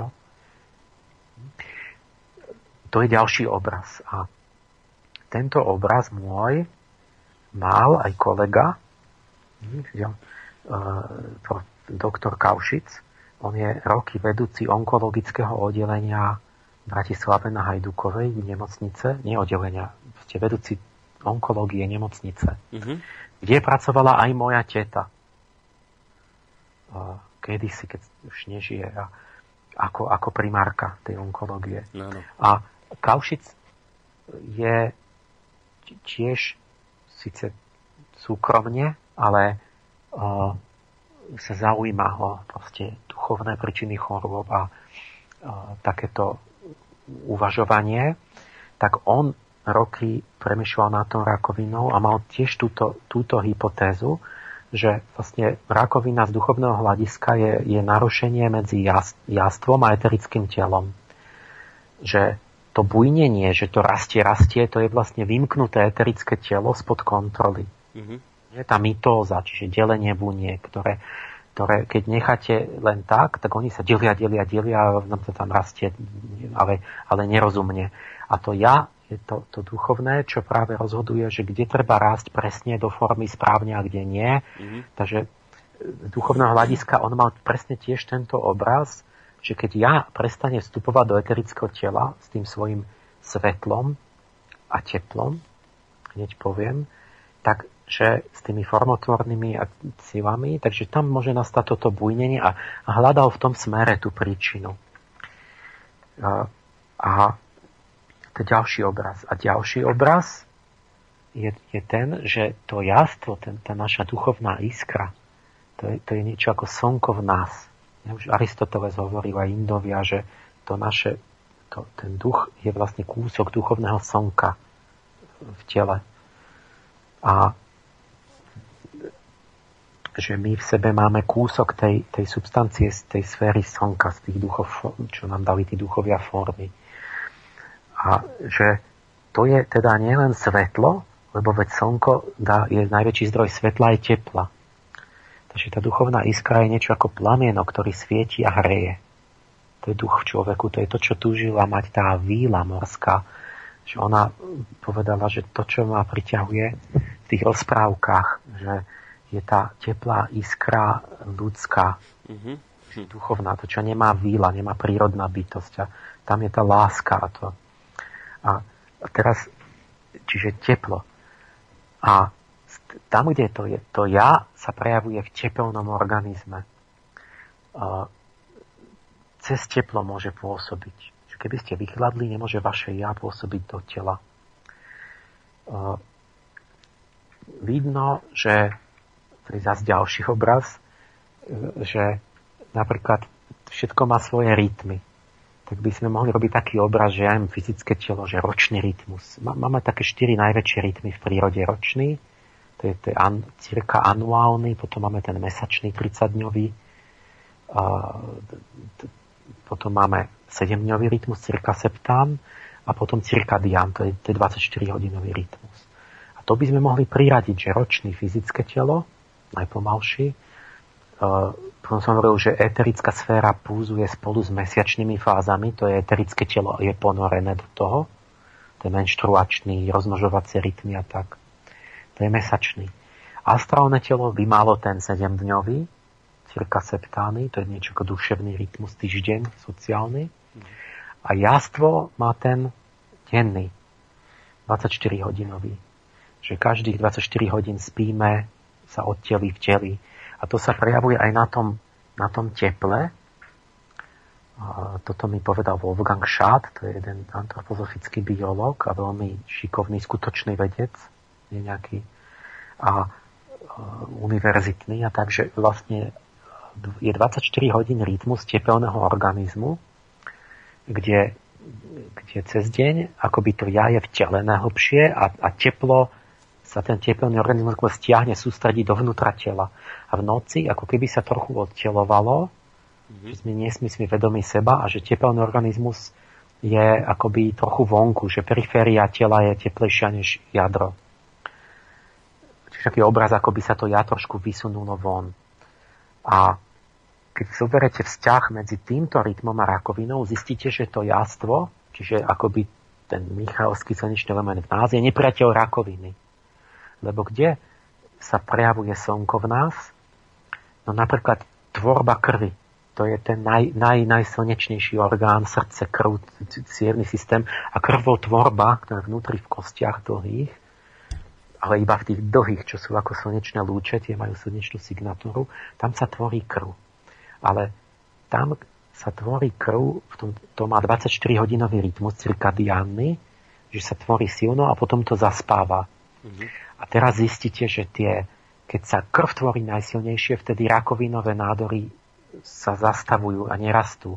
A keď tá krvotvorba, ten Michael v, tých, v, tom, v tej hĺbke tej našej kosti je najviac preč odtiaľ, tak vtedy rastú tie, mm-hmm. tie nádory. Mm-hmm. Čiže oni ako keby sa nemali radi. Keď Michael je v nás, tak rakovina sa stiahne. Nie? To, to, sú, to mhm. sú také duchovné obrazy. A, a, a to celé súvisí s imunitou, že aj imunita, aj tá krvotvorba, aj toto, je, keď na vrchole rakovina je dole a opačne. A je to v tom rytme toho ja, v tom cirkadiáne. Čiže toto je ďalší obraz. A ďalší obraz, ktorý nám do toho, ten moz, kamienok do mozaiky, že rakovina je studená choroba. Tam, kde nie je teplo, je rakovina. Teplo aj svetlo.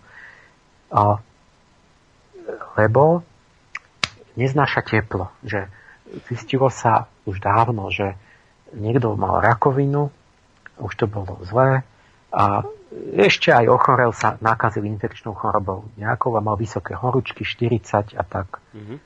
Týždeň, dva. Vystrábil sa z tej choroby, z tých horúčok tak sa vyliečil z toho jedného a zrazu zistil, že nemá ani rakovinu. Čiže vo, pri vysokých horúčkach zistili, že, že zmizli tie nádory. Hm. Prečo? Toto napríklad antropozofická medicína Steiner hovoril, že vlastne cez to teplo pôsobí to ja, že čo je zmysel horúčky, že to nie je nejaký vedľajší efekt, že, že, že je problém v organizme, ale že to je dobrý efekt, že to ja keď chce začať bojovať s, tou, s tým cudzincom, s tými baktériami alebo čo, tak sa potrebuje silnejšie vteliť, na to robí cez to teplo. Čiže jastvo silnejšie vojde do tela cez teplo. A vtedy likviduje nepriateľov. A že preto je horúčka dobrá, že sa nemá potlačovať, pokiaľ to nie je nebezpečné. A a ja som to tak mal, že ja som mal ako keby to ja, také, ako by som teda videl, že mám sil, silnejšie ja, alebo takú konštitúciu tu niečo z toho ohňa, že ja som vždy mal pocit, že mám chorobu iba 3 dní, že keď trvá chrípka niekomu týždeň, že ja mám 3 dní, že som mal prudkú horúčku a som sa rovno vysporiadal s tým a že potom som pozrazu zdravý už na štvrtý mm-hmm. deň. Mm-hmm. A niekto to má také pomalšie, že vôbec ani nevie, či má horúčku a sa to tak, tak, tak ťaha a to sú skôr tie tie flegmatické typy, ktoré majú, že tie životné sily to tak, tak pomaly nejak, nejak, nejak to tam, si to tam robia a niekto to má, že, že chce ako keby tak zabojovať a prudko s tou chorobou a vtedy to ide cez, tú, cez tie vyššie teploty. Mm-hmm.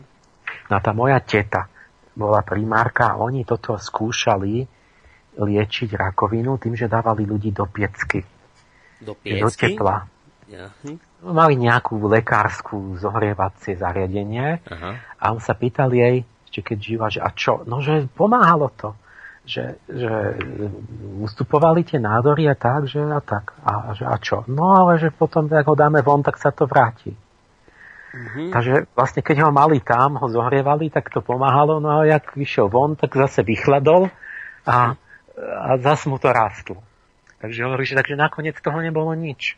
Mm-hmm. A ja som hovoril tete, že, že no, lebo vy ste zabudli na jednu vec, že vy ste mu dodávali fyzické teplo a on vám vychladne za, za, za pol hodinu, von vyjde zima a tak.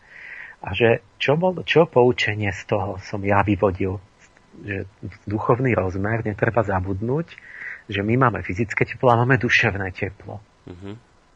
A že teda čo? Že on mal byť v teple, to už sme overili, že to je dobré, ale ja mám teplo buď zvonku, že si zakúrim, alebo mám teplo zvnútri, keď niekoho mám rád, keď sa hnevám, keď, keď som nadšený, keď do niečoho sa púšťam, že, že do nejakej práce, tak vtedy sa rozprúdi nejaké vnútorné teplo. Nie? Takže ja môžem mať, a to teplo vnútri, to, to nevychladnem. To je moja povaha, že máte typ, mám kamaráda, či taký typ, že mu stále teplo. A je taký energický a taký, a to, on chodí sa v zime kúpe, proste v jazere. Tam a mne je inak tiež furt teplo. A, a, a uh-huh. čiže to je určité naladenie, že niekomu je stále zima, niekomu je stále teplo no. a naozaj to proste vyrába mu viac vnútorne teplo, čiže vnútorne z duševnej príčiny máte stále akoby viac tepla. Uh-huh. Takže nemôžete sedieť v peci stále. Že bol by som zdravý, rakovinu nemám, ale musím zostať v peci sedieť. No. Tak to by bolo také, že... Mm. takže ja som hovoril, že, že duševné teplo je kľúč tej tete a, a, a duševné teplo vzniká, že čo to je duchovne, že to je vlastne, keď si tak vezmete, že teplo máte, nielen, že každý vie, že láska zohrieva, že sa vám rozprudí teplo, ale aj keď sa hneváte, tak máte, že soptíte a oheň a tak. Mm. Ale obom je spoločné, že, že tá iskra jastva, ten marsický proces, taký slnečno-marsický, že sa vkladá do niečoho, že vy sa vkladáte s tou a nadšením a niečo, že, že, že do, do, do, do, do sveta, do života, do vzťahov. Že proste nie ste nejaký zastrašený a nejaký utiahnutý v kúte a, proste tam niekde je akoby taký ten proces, že to, to ja, keď vchádza do veci, tak, tak to prečeplí. Mm-hmm. A, a ďal, nakoniec posledný obraz, fantastický, čo som hovoril k tej rakovine, je, že, že všimnite si ľudia, že srdce nemá rakovinu. Čiže sídlo Michaela v ľudskom tele. Oltár tých slnečných síl to, kde, keď poviem ja ukážem na srdce, každý ukáže na srdce, mm-hmm. neukáže si na nohu, lebo a tamto ja sídli to slnko v nás a pozrite sa, to je ako bašta, ako hrad nedobytný, tá rakovina sa nevie dostať do toho srdca. Tam sú nejaké tajúplné sily, tam je ten Michal s tou kopiou a ten drak niekde, niekde inde je, ale tam, tam sa nevie, nevedia dobiť ako baštu to srdce. To je takýto obraz, že tam niekde to je skryté, ten kľúč. A jak je to teda, má srdce rakovinu? A teraz poviem fakty. Má, má ale je nesmierne zried, extrémne zriedkavá. Z 10 tisíc rakovín je jedna rakovina srdca. Čiže maligný primárny srdečný tumor je, je z 10 tisíc nádorov je iba raz sa stane, že je na mhm. srdci. Mm-hmm a, a, a inokedy, keď sa stane, tak ešte, že je bude benigný, že vôbec to znamená, že není akoby neškodl, neškodlivý, alebo sa stane, že je to metastáza, že keď to bolo rakovina, neviem, plúc, tak sa to tam, alebo tých lymfatických uzlín, ktoré sú blízko, takže to ako sa tam už dostalo, že nevznikla v tom srdci. Mm-hmm. Čiže je extrémne zriedkavé, že rak, srdce má takmer úplnú imunitu na rakovinu. A toto platí, nejako to súvisí s tými silami slnka. Kedy si dávno som mal prednášku, že o sfinge, o tých zárodočných listoch e, biologických, že ako súvisia s tou predstavou o sfinge, s tou tradičnou, že to ona sa skladá vlastne z tých pevných znamení z verokruhu lev, e, bík, e, škorpión No a, a vodná, že to je, to je ako to ja, ten človek a tie tri súvisia so zárodočnými listami s ektodermom, entodermom a mezodermom. A ten mezoderm, ten stredný, to je vlastne levý list slnečný. Toho vznikajú cievy a kosti. Mm-hmm. A, a ten má asi stokrát menej rakoviny, než ektoderma a endodermálne orgány. Čiže my ľudia máme väčšinou adenokarcinómy, čo sú, čo sú všetky orgány, čo vznikli z ektodermu a endodermu. Mm-hmm. A tak, tie, tie tzv. sarkómy, tých je, tých je len 1%, že tých je oveľa menej, tak to sú rakoviny vlastne toho stredného mezodermálneho listu. Vidno, že ako keby tam už, už, už to je. A potom to srdce, tak to má ešte krát 100 menej, čiže to je 10 tisíc krát menej. Hm. Takže ja vlastne som vedel, vedel to, takéto, takéto som akoby uh, tou intuíciou spojenou s tými, s tými faktami vyskladal taký obraz a nakoniec som povedal ľuďom, že, že ľudia, že berte si príklad z vtákov, keď nechcete mať rakovinu. Lebo vtáci vlastne sú tak srdeční, sú stále zamilovaní, že, že vlastne ešte toto, že, že ten, ten, ten duchovný proces som sa snažil nejak zrekonštruovať, aby intuitívne ho vnímať, že, že keď, keď urobíte niečo dobré, tak sa rozvoje teplo okolo srdca, nie? Je taký zážitok. Taký dobrý pocit. To je no. vtedy, keď, že, že keď máte vzťah dobrý, keď sa otvorí nejak tá sympatia, keď, ale to je vyloženie, že to srdce je orgán, morálny orgán poznania pravdy, že vy keď robíte niečo, nejaký nezištný skutok dobrý, či, to je veľká vec, že, že vtedy zrazu ono, to srdce vám reaguje, povie, že áno, teraz je spravil to správne. A to je väčšinou, keď urobíte niečo, ako keby nezištne ne, ne, nejaký, nejaký dobrý skutok. A vtedy sa rozvoje nejaké teplo, niečo to srdce robí vtedy. Ako by sa rozvíjalo do celého organizmu. A opak je to, keď je človek nejak buď sebecký, alebo keď má strach že strach je tá studená vec, že studená a kontraktívna, že človek sa tak nejako skrčí do seba mm-hmm. a, a, a, a nejako by tak stiahne to ja. Hej, však to sa aj vraví, že dobrí ľudia, dobrí ľudia sú srdeční. No, že... no, že dobrý a srdečný, nie, ešte lepšie, že ľudský a srdečný je mhm. synonymum. Mm-hmm. Tam vidíte, že to, to, byť človekom znamená mať srdce a to srdce hovorí vám, kedy ste boli, kedy ste robili to, to správne duchovne, že sa rozvoje teplo.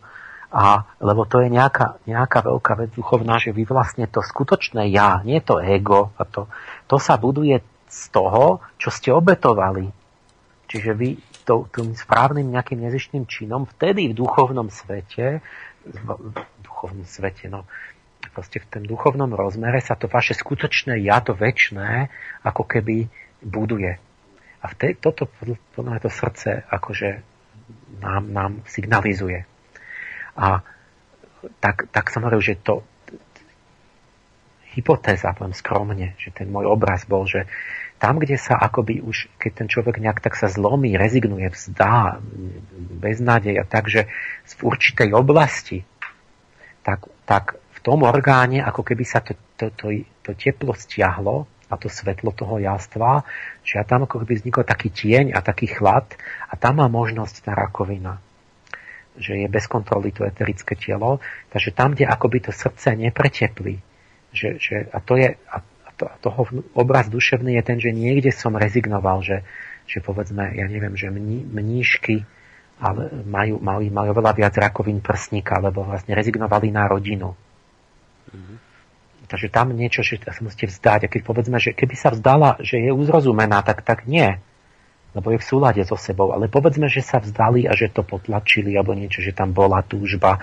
A teraz vznikne niečo, že vy, vy akoby už nie ste nejak stotožnení, že už nie, nie ste celkom sami, sami, sami že, že ako keby nie ste tam. Mm-hmm že, že sa niečo vzdám, že to sa nedá, že už nie som tam, že, že som povedzme, sklamem sa vo vzťahu, že už tam nie som, že ako keby je to ja odtelené čiastočne a podľa toho, ktorá oblasť, tak ten orgán. Tak toto bol ten obraz, že kde srdce s tým teplom nevojde, kde už akoby, kde nie ste prítomní takto, tak tam je možnosť pre tú rakovinu. A teraz som hovoril, ľudia, zoberte si zo vtákov príklad, lebo, lebo vtáci sú E, venušanské pokolenie, ktoré je väčšine romanticky zalúbené a nadšené. Stále spievajú, stále sa zdobia, stále sú majú tie dvojice, tie páry a všetko majú takto urobené. A preto sú takí vrúcni, lebo vtáky majú najvyššiu teplotu. Vtáky majú 41-42 stupňov normálnu teplotu.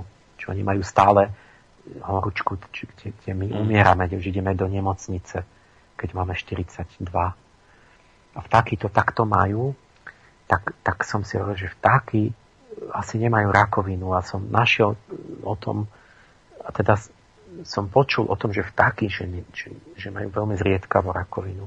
Teda berte si so vtákov príklad, že keď budeme ako oni a, a tú, tú slobodu, ten romantizmus, a, ale nie je falošný, ale teda musí tam byť to skutočné ja. Ale že není tam, že oni sú opak toho, toho tej normopatie, proste tej, tej, takej tej, že niečo musím robiť, ale nie som tam a neviem. Tak a teraz som, aby som bol taký poctivý, tak som znova hľadal štúdie o tých vtákoch kvôli dnešnej relácii. Mm-hmm. To, je, to, to je údaj, ktorý strašne ťažko zistíte, že kto chodí pozerať. Tak, tak e, našiel som a teraz je to tiež ťažké, že tam nemáte o tom ani podklady, ale našiel som nejaké, že pozerali dokonca už aj druhohorných dinosaurov a vtákov a v zoologických robili pitvy nejaké, tak oni samozrejme tiež môžu mať rakovinu, hlavne keď kanárika zavrete do klietky, kde je fajčiari doma, že stále je v tom dýme, tak dostane rakovinu plúc. Mm-hmm. Chudák. Ale sa hovorilo, že možno nemajú, lebo že on potom skôr zomre, keď je v prírode a že nedožije sa staroby a tak, takže som našiel štúdiu, kde v zoologických pitvali zvieratá a fakt teda uh, majú aj tie vtáky nejaké tie útvary, ale to bola neoplázie, že nejaké, nejaké také nádory, ale, ale bolo tam presne, že to bolo asi dvakrát menej, že ako sú, sú imunnejší. A je tam plno otázok, ktoré nebudem rozoberať. Uh, a možno to súvisí s tým teplom a, a s týmito vecami tiež, že keď, keď majú stále horúčku a tak. Mm-hmm. Takže to je, to je taký obraz, ktorý ja som vlastne na škole už 10 rokov rozprával ľuďom. A to, čo som zistil minulý víkend, že ten David Veselý, a to nejaký Američan, asi slovanského pôvodu, Univerzita v Južnej Floride, bol srdcia endokrinolog, nikdy sa nezaujímal o rakovinu, zaujímalo ho srdce a on objavil srdečné hormóny. To je relatívne nová vec, ani neviete, že, do 81. roku sa myslelo, že srdce je pumpa, sprostá pumpa, čo pumpuje iba jak, jak čerpadlo. A v 81. objavil niekto prvý, že ANF, a atrial natriuretic factor, čiže predsien srdca vylučuje nejakú, nejaký taký peptid, to je bielkovina, hmm. z ktorej sa potom, to sa volá ANP, a z nej vznikajú potom ďalšie štyri látky. A tento David Veselý objavil tie tri srdečné hormóny len nedávno, koncom 80 rokov.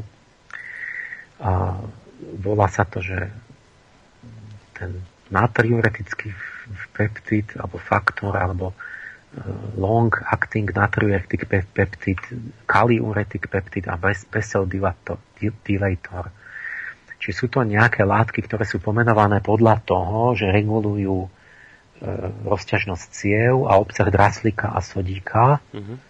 a tým pádom nejako tlak v cievach a tak. Ale, ale to je iba jedna funkcia. V tele má vždy všetko veľa funkcií a toto to, to pomenovali potom to, ale to robí nejaké rôzne iné veci vždy je všetko také, také, také celkové, všestranné. No a jemu zomrela tomuto profesorovi manželka v 2002 roku a zostalo mu 5 detí. A deti začali, boli smutné a že či by nemohli, že ako prečo rakovina, prečo zomrela. No on začal rozmýšľať nad tou rakovinou a použil to, čo mal. To, čo vedelo v srdci. Čiže rakovinu musí liečiť odborník na srdce. A a e, proste zobral všetky druhy tých rakovinových kultúr, tkaniva, orgánov, plúc a takých a takých. A, a zobral tie srdcové hormóny, dal to do, do Petriho misky, čiže najprv začína sa v skle robiť pokus. Z 24 hodín zlikvidované všetky rakovinové bunky, tie, toto bujnenie. Za jeden deň? Za 24 hodín konec so všetkými. Hm. A tak, e, tak išiel na myši, druhý stupeň, takže implantoval myšiam rôzne rakoviny a výsledok bol, že do mesiaca, v priebehu mesiaca 97% nie, do mesiaca Uh, nie takto, presne tu mám, že v tej Petriho miske 97% rakovinových kultúr uh, akoby vyviečil za 24 hodín. Uh-huh. U tých myšiach 60 až 80% myší im zmizla ten nádor do mesiaca. A tým, čo nezmizlo, tak sa zmenšili na desatinu a tak, a že ani jedna nakoniec mu nezomrela na tú rakovinu. Hm. Čiže úplne to potlačilo. Tak publikoval v 2006 a takto, že, že e, srdečné hormóny dramatický protirakovinový účinok. Odvtedy teda na tom pracuje. A tretí stupeň je ľudské pokusy, ale ono trvá, ten štandardný postup asi 15 rokov, než ide liek do, do predaja.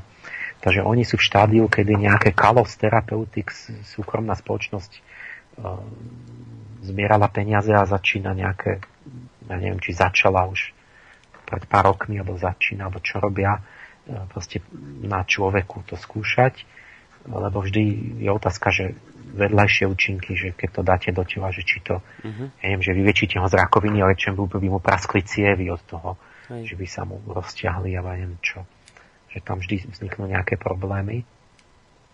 Ale e, fantastický účinok, ten mechanizmus je, že vlastne tie srdečné hormóny, že regulujú signálne cesty, tzv. proteínky názy, čo sú enzymy, ktoré signalizujú budovanie bielkovín, že či má niečo rásť sa budovať alebo nie.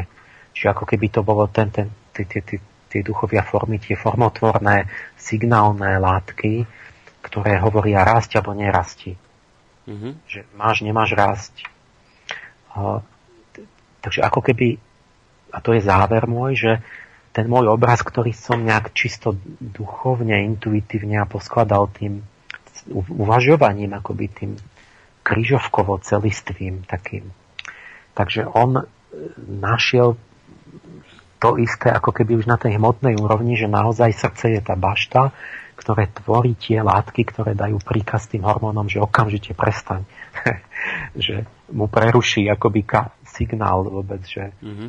že, to, že naozaj v tom srdci, to srdce, ten Michal v tom srdci bojuje s tou rakovinou, že je tam niečo úžasne účinné, čo keby sa nejak dostalo v tom tele do, na to miesto, tak to zastaví ten nádor a kto vie v tele, jak to je, či možno, že si to človek, že, že, že to už neviem, že či sa to dostáva pri zdravom tele, že za nejaké okolnosti, že normálnou cestou, alebo či, či no musí, možno nejak áno, či to sa dostáva do krvi, ten hormón. Mm-hmm. Takže je, ako keby pre mňa je to zase také potvrdenie, že teda som sa približne tou intuíciou a s tou sofiologickou metodou trafil, hm. že tam skutočne to tajomstvo bolo a že fyzicky sme našli niečo, čo je veľkou nádejou a teraz vlastne sú tie novinové články, tie nadpisy boli, že, že oddaný manžel našiel prelom v liečbe rakoviny. Ako keby v tom nadpise bolo tak pekne, že to bolo treba na to, ten vzťah jeho k tej manželke a to srdce, aby bol prelom v tej hm. liečbe. Že tam niekde to bolo skryté. Čiže z, záver by sa dal nejak zhrnúť aj tak, že podľa toho, čo ste povedali, podľa všetkých tých obrazov, keď to dáme teraz nejak dokopy, tak byť ľudský alebo vrúcný znamená byť najodolnejší voči rakovine, ako sa len dá. Áno, ten obraz, ten obraz e, môj toto hovorí, Mm-hmm. že to je vlastne to, že keď tá duchovná iskra s tým svetlom a teplom vojde do životných síl, do eterického tela, takže ona je tým, čo čeli a prejavuje sa imunitou, tým, pocitovo tým teplom a, a vlastne tou, tou imunitou a tak. Mm-hmm. Že vlastne určite tá imunita súvisí s týmto nejako. Čiže ja verím, presvedčený, že toto je faktor, že, ktorý je tam tiež pravdivý. Mm-hmm. Ale samozrejme nevylučuje to, že tam môže byť strašne veľa iných vecí, ktoré v tom mojom obraze nie sú teraz, alebo ktoré neviem, alebo ktoré hrajú rolu. To, to, tak, to tak je, že, že aj z iného konca by ste mohli to zobrať a niečo by ste našli, čo by bolo možno tiež dôležité. Mm-hmm.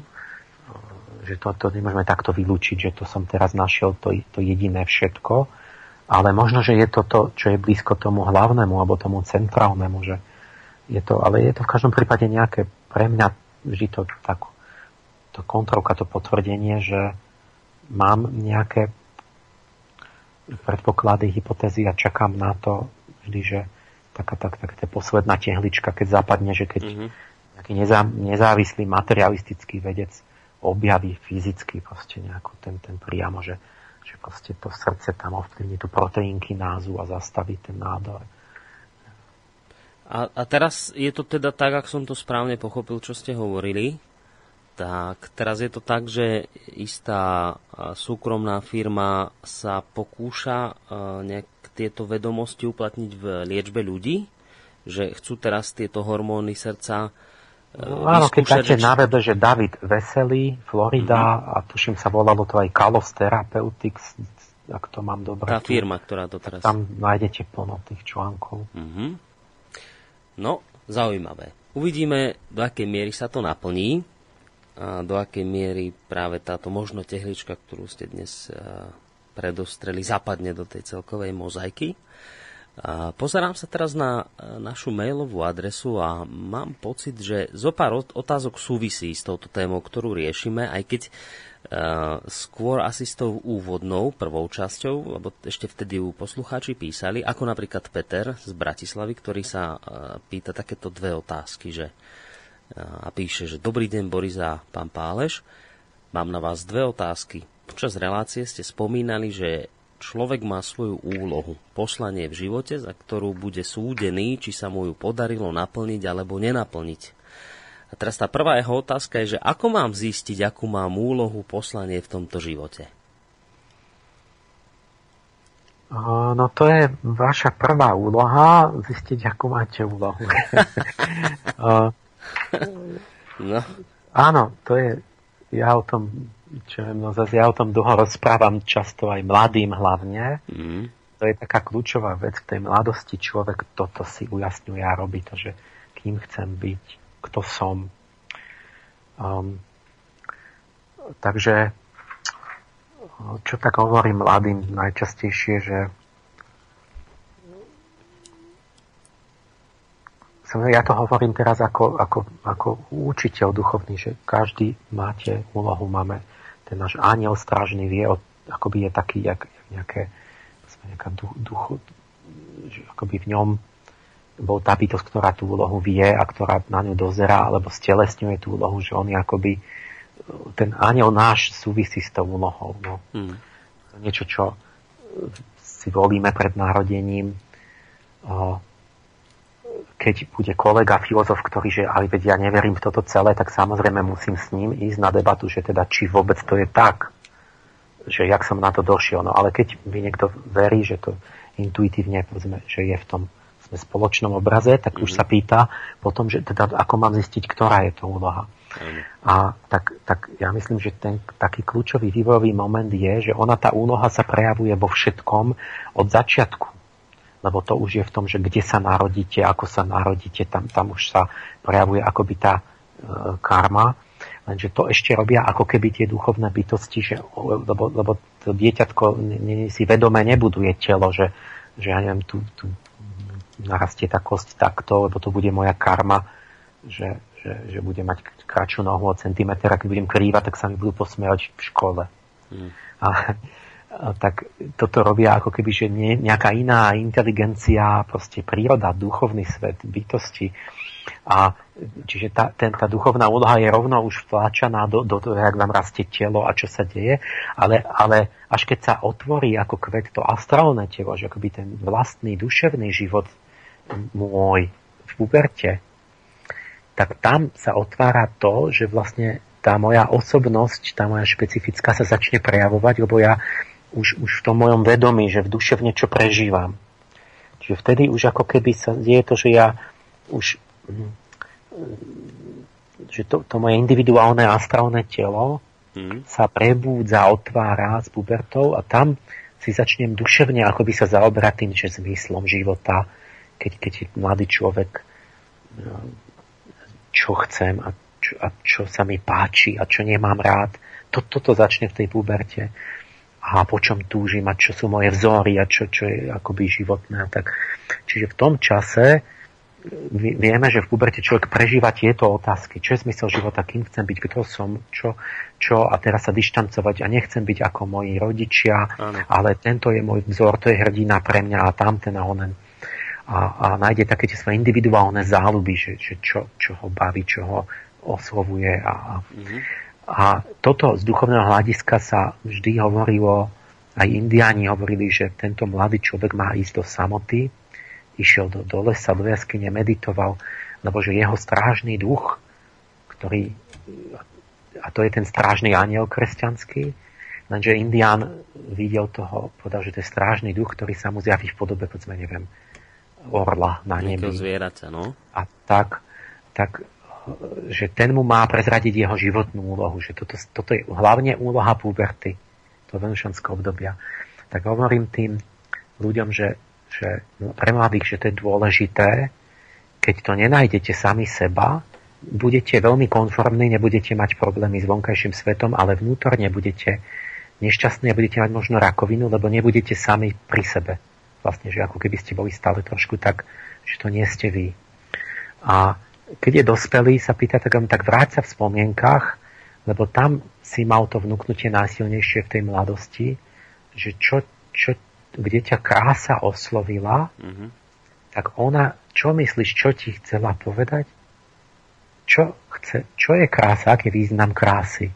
To je záver druhého dielu Angelológie dejín. Uh, a pálež nám spadol z linky. Musíme to strašne rýchlo napraviť. Čo to má znamenať, neviem. Ale skúsime sa znovu skontaktovať. Počujeme? Áno, áno, už sa počujeme, dobre. Tak Takže skončili sme pri tom, že, že záver angelológie že krása by mala byť iracionálna, že akože no. to nie je nič, ale v skutočnosti zistíme, že to je mohutná sila, ktorá, ktorá, podľa ktorej sa rozhodujeme. Ale čo to má znamená? Na čo to je? Hmm. Tak, tak jeden z tých mojich, by som povedal, veľkých zákonov duchovných, ku ktorým som postupne nejako dospel k presvedčeniu, je, že vlastne čo, vám, čo nám hovorí krása, ktorá oslovuje hlavne toho mladého človeka vtedy? Krása ti pokynie, naznačuje ti jemne, že ktorým smerom je zmysel tvojho života. Tam, keď budeš robiť kontempláciu, že sa budeš tej krásy pýtať, tej bytosti tej krásy, kam ma vedieš, čo mi naznačí, keď nezostane pri tom, že to bude len nejaké vonkajšie uspokojovanie zmyslov, ale bude, keď, keď si uvedomíte, že za tým je duchovná nejaká hlboká bytosť, že, že to, že my túžime po nejakej krásnej žene alebo krásnom nejakom objekte fyzickom a niečo vlastní, to je len ako keby to, že nám, že sme sa ne, ne, neprekusali k, k duchovnému významu tej krásy a že tam je niečo hlbšie, mm. že ono to sa len odráža na hmote niečo, čo mala byť skutočná duchovná úloha moja. A preto je krása individuálna, že sa povie, že každý má trochu iný estetický zmysel, pretože to je, to je čistá esencia, výraz tej mojej individuality, ktoré úzko súvisí s mojim cieľom a zmyslom života. Takže to je, toto stačí ako mhm. návod mm-hmm. na odpoveď. Návod na to, ako teda nájsť, čo je podstatou života jeho, toho daného e, písateľa, ktorý sa pýta, aká je teda jeho úloha. Ale on ešte dáva aj druhú otázku, a pýta sa takúto vec v rámci tohto mailu, že moja druhá otázka vychádza z prvej. Pokiaľ má človek stanovenú úlohu v tomto živote, k tomu ju stanovuje, je sám pred tým, ako sa inkarnujem, to je ešte v duchovnom svete, alebo úlohu mi stanoví niekto iný. Aká je potom miera mojej slobodnej vôle sa rozhodovať, keď mám stanovenú úlohu, poslanie, ktoré mám naplniť. Mám potom tomu rozumieť tak, že človek má slobodnú vôľu len v tom, či sa rozhodne naplniť svoju vôľu alebo nie?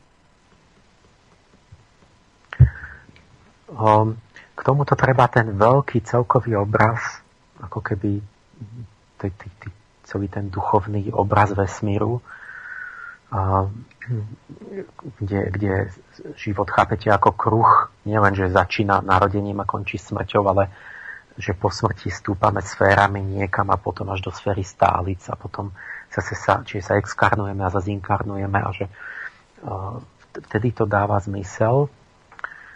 Uh, a potom, keď sa narodím, že ja som sa narodil a som presvedčený o tom, to je ten, to je určitý zážitok, ktorý Platón volal anamnézis. Že rozpomenutie sa na duchovný svet. Ten zážitok tu je, nie len keď nejaký, nejaký skeptik by povedal, že áno, ale to vzniká v mozgu a to nie je skutočný duchovný svet, ale proste keď ľudia kedysi takto nekomplikovali veci, nie, v tom starom Grécku, proste mal ten zážitok platonský, ja som ho mal silný, som bol taký typ, že som bol presvedčený proste existenčne, že som pred narodením niečo slúbil, že som s niečím prišiel a tak mm-hmm. s nejakým akoby slubom ktorý by sa mal naplniť s tou mojou úlohou. Mm-hmm. Niekomu, komu, komu chcem zostať verný. Proste, že to je, uh, by som povedal, u niekto to je silnejšie, to potom Platón vyjadruje tak, že tí, čo sa viac napili z rieky zabudnutia, tak tí by si menej pamätajú na ten život pred narodením. A tí, čo sa menej napili, to sú tie zrelšie duše, tak tí si viac pamätajú. Uh, ale hoci ako to vezmete, je, u každého je toto súčasť určitá jeho psychiky. Mm-hmm. Keď je materialista, tak na neho platí to isté. Že to je súčasť jeho psychiky. Že má, niekde tam je ten pocit úlohy toho poslania, tej individuality, niečo, že by mal, niečo, že by nemal, je tam nejaké svedomie. Takže aj keď on bude, dobre, môžeme debatovať skepticky, že to možno, ja neviem čo, či tu existuje ten, ten metafyzický rozmer nejaké, nejaké nebo, ale aj ten skeptik zomre na to, keď nebude verný sebe, lebo bude vnútorne v konflikte. Nebude v súlade sám so sebou psychologicky. Takže ten zážitok treba brať vážne ako realitu, či tú duchovnú. To je, to je pravda. No a tam som hovoril o sebe, že ja som toto, hovorím o tom, že je to tak, lebo som tomu osobne presvedčený a verný a tá, a, a, a, a, a viem, že to aj druhí ľudia majú, aj keď slabšie. Mm-hmm. A to sa prejaví veľmi, a to ja viem, že pred smrťou, že pred smrťou ľudia potom lutujú, že, hm, že mal som, že to som, to bolo dôležité, cítil som a nerobil som to a tak. Mm-hmm. Čiže človek, pri, keď, keď na to poludne života na to najviac zabudne, je ponorený do hmoty, ale keď už sa blíži koniec, tak začne si na to znova spomínať, že niečo slúbil, keď prichádzal. A ja som si vždy myslel, že nechcel by som dopadnúť tak, že budem uh, stáť pred tou krásnou bytosťou, ktoré som niečo slúbil s tým, že som, že som to nes, že som ju sklamal. Mm-hmm. Alebo, tak, tak, ale on sa pýtal na to, že na tú slobodnú Áno, vôľu. presne. Že kto si to volí, tak, tak tej ezoterike je to tak, že v tom duchovnom pohľade, že vlastne to, čo sa nám deje, je akoby osud predpripravený, aj tie vonkajšie udalosti pred narodením. Ale kto to rozhodol pred tým narodením? To je nejak tak, že, že keby, keby si totiž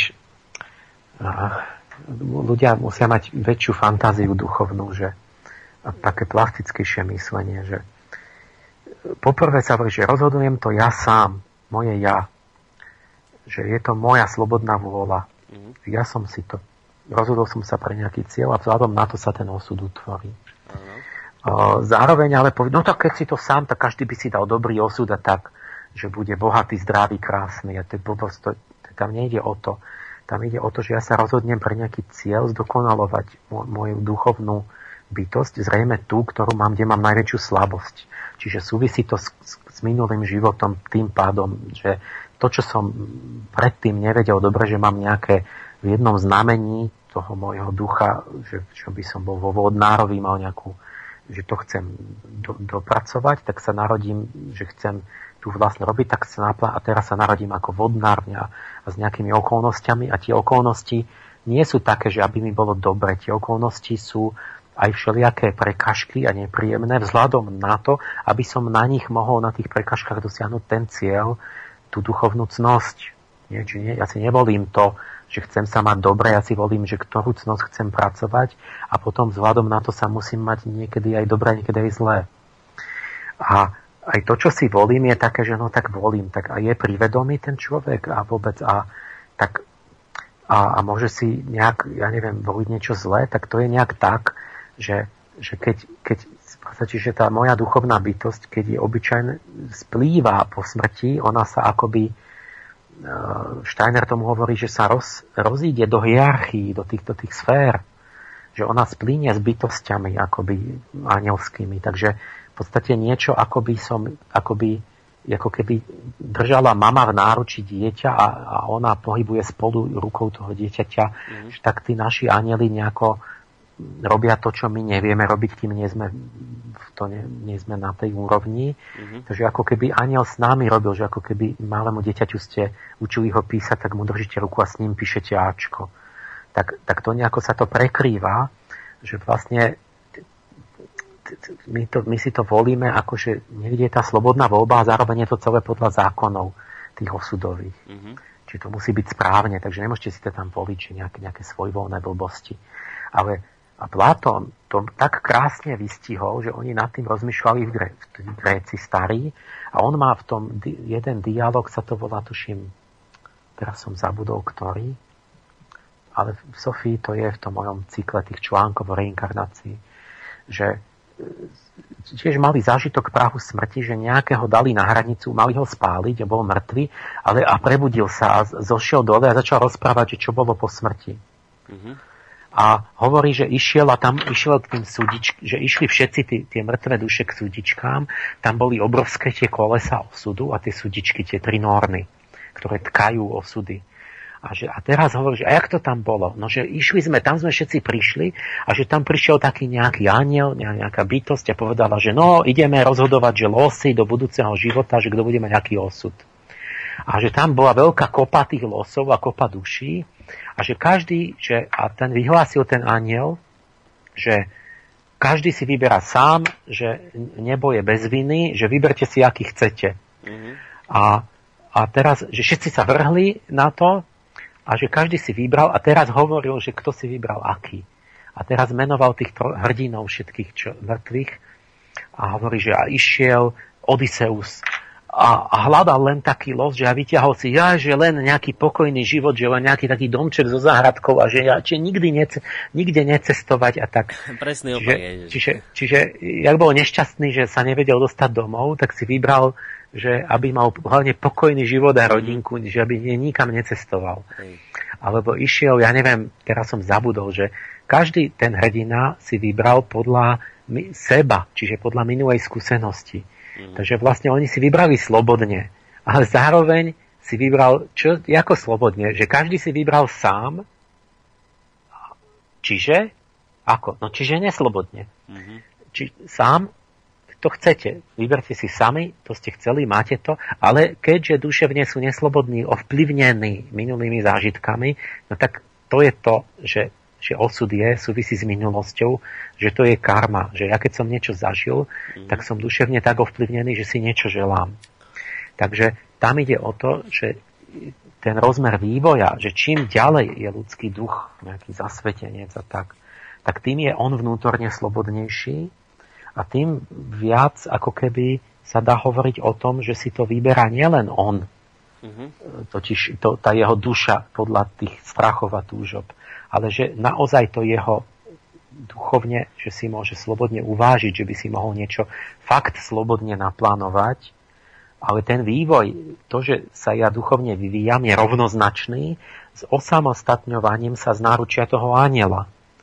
Čiže tí, čo sú nesamostatní, možno nie sú ani poriadne privedomí, že to je nejaké snové vedomie po tej smrti, že ja keď, keď snívate, tak tiež je to také, že ne, nemáte, normálny človek nemá slobodu, iba ten, kto je už silnejší a lucidne sníva, ten vie sne rozhodovať, čo chce robiť. Mm-hmm.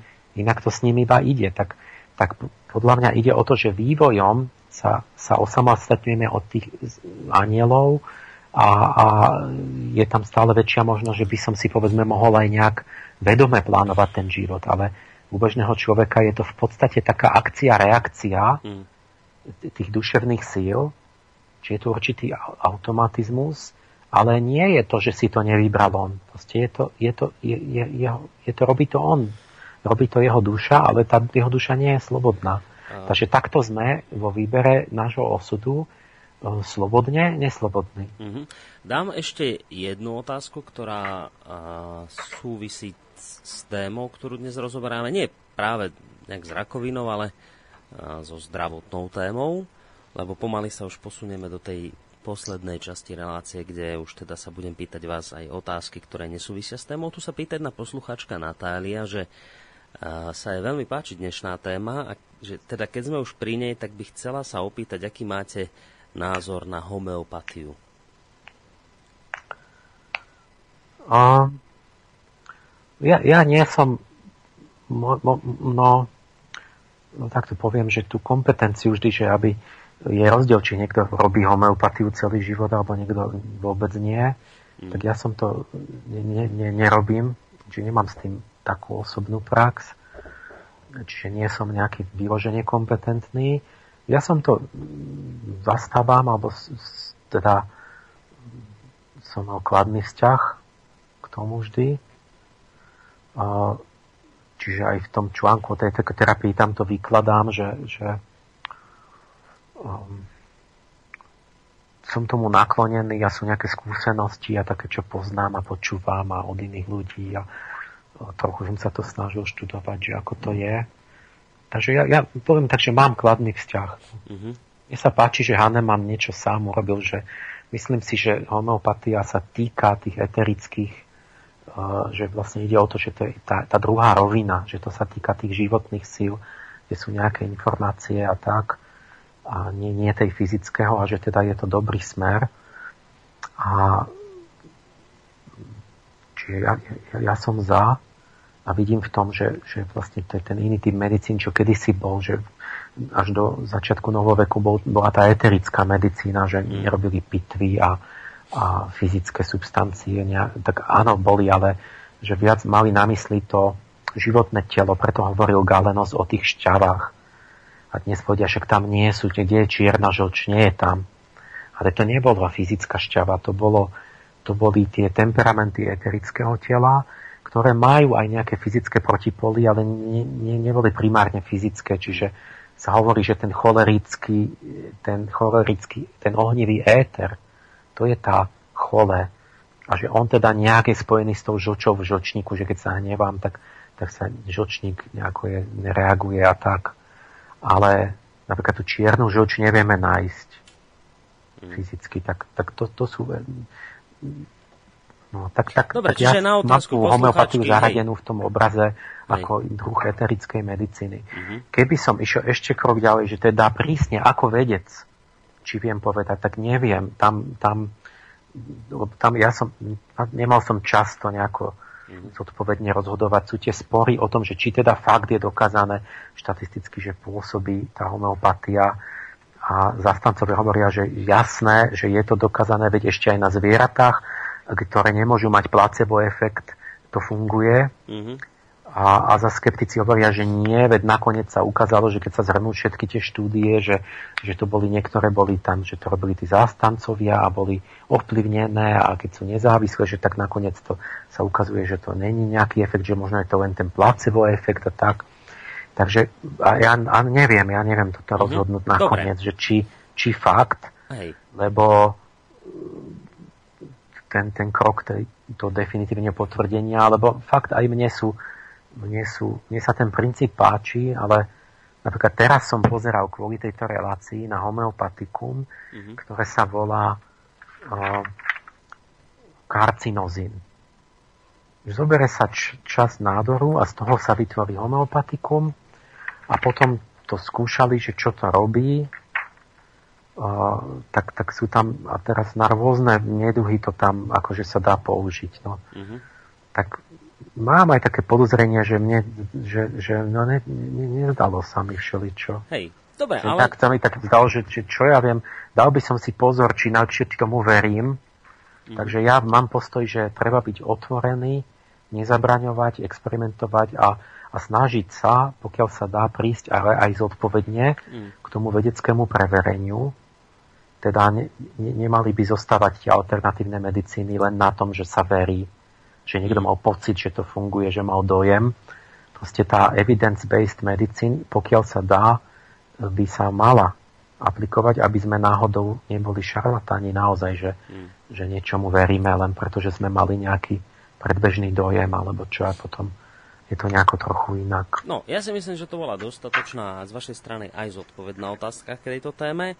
No a e, dáme to teraz tak, že dáme si opäť hudobnú prestávku a po nej sa vlastne presunieme do tretej časti relácie, v rámci ktorej nám, vážení poslucháči, budete môcť už aj e, zatelefonovať na číslo 048 381 0101, ale hneď hovorím jednu vec, že začnem tú tretiu časť relácie jedným mailom, ktorý mi prišiel ešte včera od poslucháča a beriem to skoro ako také nejaké riadenie osudu, ale po pesničke sa dozviete, že prečo a o čom v tejto chvíli rozprávam. Takže krátka hudobná prestávka a po nej pokračujeme v rámci tretej poslednej časti tejto relácie.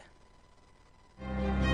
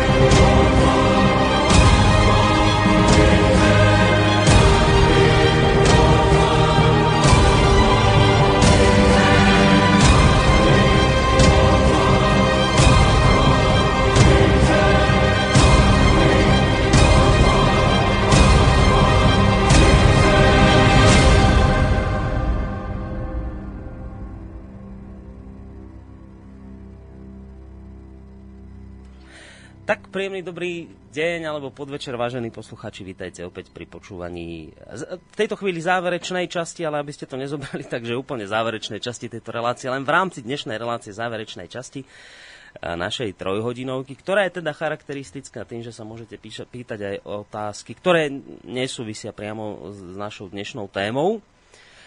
No a ja som hovoril, že uh, začnem túto časť mailovou otázkou, ktorá mi prišla včera a a naozaj je to až úplne zvláštne, pretože mm, my sme v poslednej dobe s pánom Emilom Pálešom práve túto vec riešili.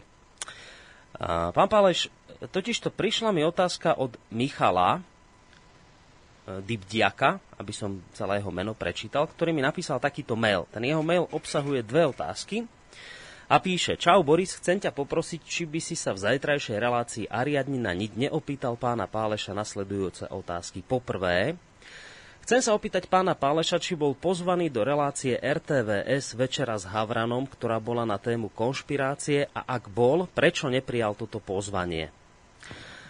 A potom je tam druhá otázka, ale v tej budem pokračovať až potom, ako sa vyjadríte k tejto prvej. Je to, je to skutočne neuveriteľné, že sa toto poslucháč pýta, pretože my sme vlastne presne včera či predčerom túto otázku riešili a mne pár minút, možno hodín na to prišiel mail tohto znenia. Že či ste teda zachytili tú reláciu RTVS, je to nová relácia Večera s Havranom, ktorá bola na tému konšpirácie a či ste boli pozvaní a ak áno, prečo ste odmietli pozvanie? No my sme sa o tom rozprávali práve no. a on, tento človek o tom vedel a sa nás to opýta. To je naozaj taká synchronicita. Je to úplne zvláštne, no, ale tak vysvetlite, o čo ide, lebo poslucháči nevedia a, a toto bude veľmi Vážení poslucháči, veľmi vážne zistenie, veľmi vážna vec, takže počúvajte v tejto chvíli asi veľmi Veď dobre. Ja, jak som bol tam posledne u vás, nie, tak keď som bol na návšteve, tak uh, vlastne je, je takto, my, my, je nová relácia v STVčke, ktorá bude vraj každý týždeň, každý útorok a tak mi hovorili, že to má byť také ty si mi to porisoval také vyváženie k tomu hríbovi, že hríb má takú áno, áno, áno. diskusnú reláciu, že ale pravicový a že, mm-hmm. že tento Michal Havran, mladý človek, myslím, že teológiu študoval, či čo. Áno, áno. A, že by mal tiež takú trochu iným smerom, alebo že nejak in, iných zafar, neviem, či proste podobnú reláciu. A on robil prvý, pr, prvý diel tej relácie a ten prvý diel mal byť na tému konšpirácie a že kto riadi dejiny, pozadie dejín a tak. Mm-hmm. A tam volal všet, rôznych ľudí, však keď zavolali aj mne a ja som lebo bolo to tak, že však zavolali aj Tibora Rostasa, ktorý to odmietol. Aj počujeme sa? Áno, áno, áno, áno, počujeme aj teda u vás v rádiu a tak. No ja som uvažoval, pretože už po veľmi zlých skúsenostiach s televíziami, tak už som povedal, že neidem a tak a som, mm-hmm. tak mi to vrtalo, že mám, nemám ísť, čo to bude. Som debatoval s tou moderátorkou, nakoniec som došiel, že s tým Havranom, že osobne a, on, a že prosím vás, nebude to nejaký podraz, alebo zase, že niečo na zosmiešnenie, alebo nejaký, nejaký, nejaký podfuk, lebo že keď by som mal brať štatisticky, tak tak tie, tie komerčné relácie televízne, však tam je lepšie neísť. A zrejme aj ten Tibor si povedal, že to bude niečo také, že tam radšej nejde. Mm-hmm. Ale tento Michal mi povedal, nie, že pán Pale, že prosím vás, že príďte, že už ne, nemám nikoho, že už to za pár dní, že ja si veľmi vážim vašu prácu, že viem, čo robíte, že o tom, že dejiny, duchovné, že pozadie a toto, že by sa to tam hodilo, že by sme chceli a tak. Mm-hmm. No tak som mu uveril, že idem, že, no, ma presvedčil, že to, a fakt, že to je, nebolo komerčné, že toto ako vážne. Čiže my sme sa e, naozaj stretli, prišiel nejaký docent Hvížďala, nejaký odborník na médiá, nejaká taký z Prahy, taká kapacita. E, čiže Havran ako moderátor, ja, Hvížďala a pani Michalková, čo robí v rozhlase tú filozofickú knižnicu, filozofka. Mm-hmm. A sme sa stretli týždeň predtým na večeri porozprávať ako tak seriózne, tak som videl, že fakt to myslia vážne dokonca, že honorár, keď tam človek je. A, a e, pravda je, že od začiatku on hovoril, že tu bude výnimka, že chcú robiť dvakrát tú reláciu, že, že budeme dvakrát natáčať. Ja že čo na čo? No, že je to prvýkrát, že chceme to nejak že, že vyskúšať, alebo niečo. Na nečisto, na nečisto. Tak, tak mhm. na nečisto, alebo čo, tak, tak, tak, tak a všetko sme natočili, tam 20 ľudí obskakovalo, proste mm, urobili sme celú reláciu. A tak, že oni si urobi, dali urobiť zvlášť kvôli tomu prieskumy, dobre, že také kvalitné, že čo ľudia si myslia o tom, že kto zhodil dvojičky, kto riadi svet a tak. A to sme mali ako o tom rozprávať, že, že zistili v štatistike na Slovensku, že viac ľudí verí, že Američania e, boli spolu zodpovední za pád dvojčiek, než tých, ktorí veria oficiálnej verzii. Áno. Že to boli iba teroristi. Mm-hmm. Uh, bolo 33% oproti 30 a potom boli takí tí medzi, ja neviem a také. A, a že v, v, viac ako polovica ľudí si myslí, že svet neriadi skutočne uh, politici a vláda, ale že sú to korporácie, tajné spoločnosti, a, a ja neviem, tieto, tieto zákulisné veci. Mm-hmm. A teraz tá relácia v takom duchu, že, že sa máme zamyslieť, že čo je to s tými ľuďmi, akože, že majú nejakú potrebu tajomná, že prečo akože sa tak šíria tieto, akože konšpiračné teórie, že ako sa nad tým nejako zamýšľať. Mhm. A, hm. no a tak sme to celé natočili v sérii ako vážne. To bola dvojhodinová relácia? A privátne, ja neviem, asi hodinu, Mhm. alebo viac, to neviem. A, a že, že teda to ideme robiť ešte, že na nečisto, že si to vyskúšame a že znova to urobíme v polke 15. apríla. Čiže o nejaké dva týždne na to? vybavené. O nejaké dva týždne A- na to, hej? Zhruba. Asi, no. Mhm. Znova A- ďalší natáčanie. Áno, čiže že ešte raz, že to bude tá definitívna. Že to už bude naozaj A na ostro. teraz, Mhm. buď, buď ten dôvod bol ten, že naozaj to bolo prvýkrát, že ešte to nerobili, že, že to nechceli nejak, alebo že ja neviem čo. A druhá možnosť, ja som si tak myslel, že či chcú najprv zistiť, že čo povieme, alebo čo, a že či, či toto v tom hrá rolu, že, či, že opatrne, ale ona aj tak aj tak to nebolo naživo, čiže to bolo natočené a potom sa to odvysiela. Mhm. No a ja som samozrejme povedal pravdu, keď prišlo na dvojičky, že pravdu, povedal som, čo ja si myslím, a len tak som to zmiernil, že nepovedal som, jak to je, ale som povedal, že je tam proste veľa nezrodnalostí a že, že, že ťažko to, mo- že nemohlo byť to podľa tej oficiálnej verzie Mhm. Sotva a že vlastne, ja neviem už, čo som povedal, ale v podstate pre mňa je to taká jasná vec, lebo na to stačí jedna veta, že e, dôkazy a stopy e, odstraňuje iba páchateľ. Mhm. A, a mári vyšetrovanie iba páchateľ, nie obeď. Obeď nemári vyšetrovanie zločinu a neodstraňuje stopy a obeď neklame počas vyšetrovania. Čiže keď niekto klame, odstraňuje stopy, mári vyšetrovanie, tak je to páchateľ. Áno.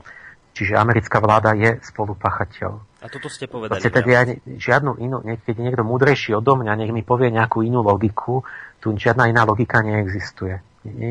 Proste obeď, keď, keď je Amerika obeď, tak prečo, prečo zmárila celé vyšetrovanie, prečo zničila dôkazy, prečo klamu 25 klamstiev okolo toho. Čiže ja vlastne som povedal, že, že takto. A samozrejme ten profesor Výžďala e, typicky podľa mňa reprezentuje to, čo je to, čo sa, čo sa očakáva, že Mhm. keď chcete byť teda kapacita chodiť a univerzita a byť a toto a tak, tak hovoríte oficiálnu verziu. Tak on hovorí, to ja, že to bolo, tam není problém, že ja som sa aj rozprával s nejakými kolegami stavebníkmi, že normálne to spadlo, tam padli tie lietadla a tak, že, že to je oficiálne, že neviem, na čo tam vymýšľať.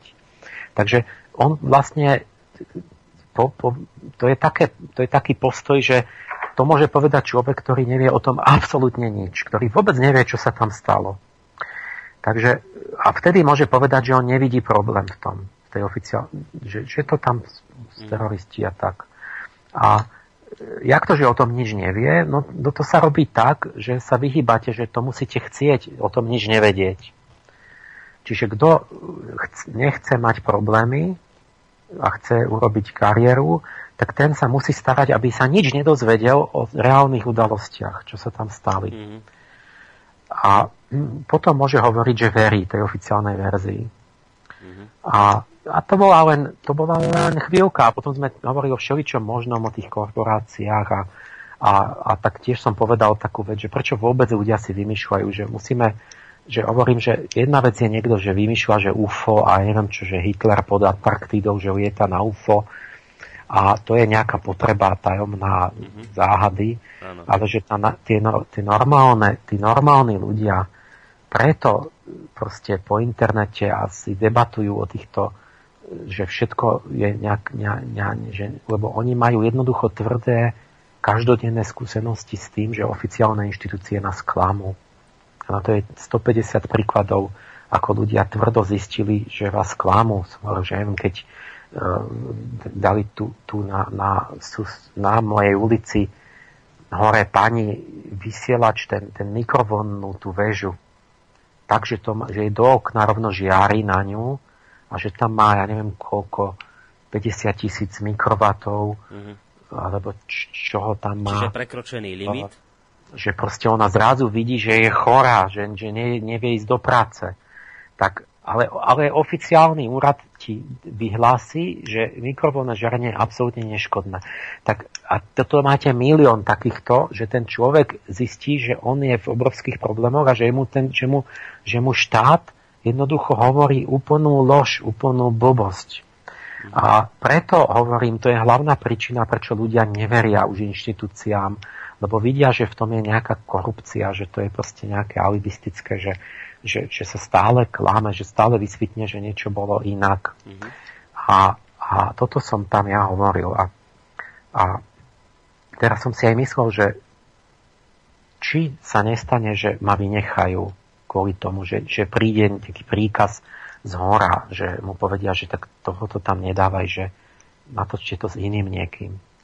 Ale on vyzeral reál, úprimne, ako keby, no tak celkom. Ten Havran. Áno, aj voči mne, aj, aj, aj tak. A, a, no ale stalo sa to, že proste sme boli dohodnutí, že natáčame 15. Ja som 14.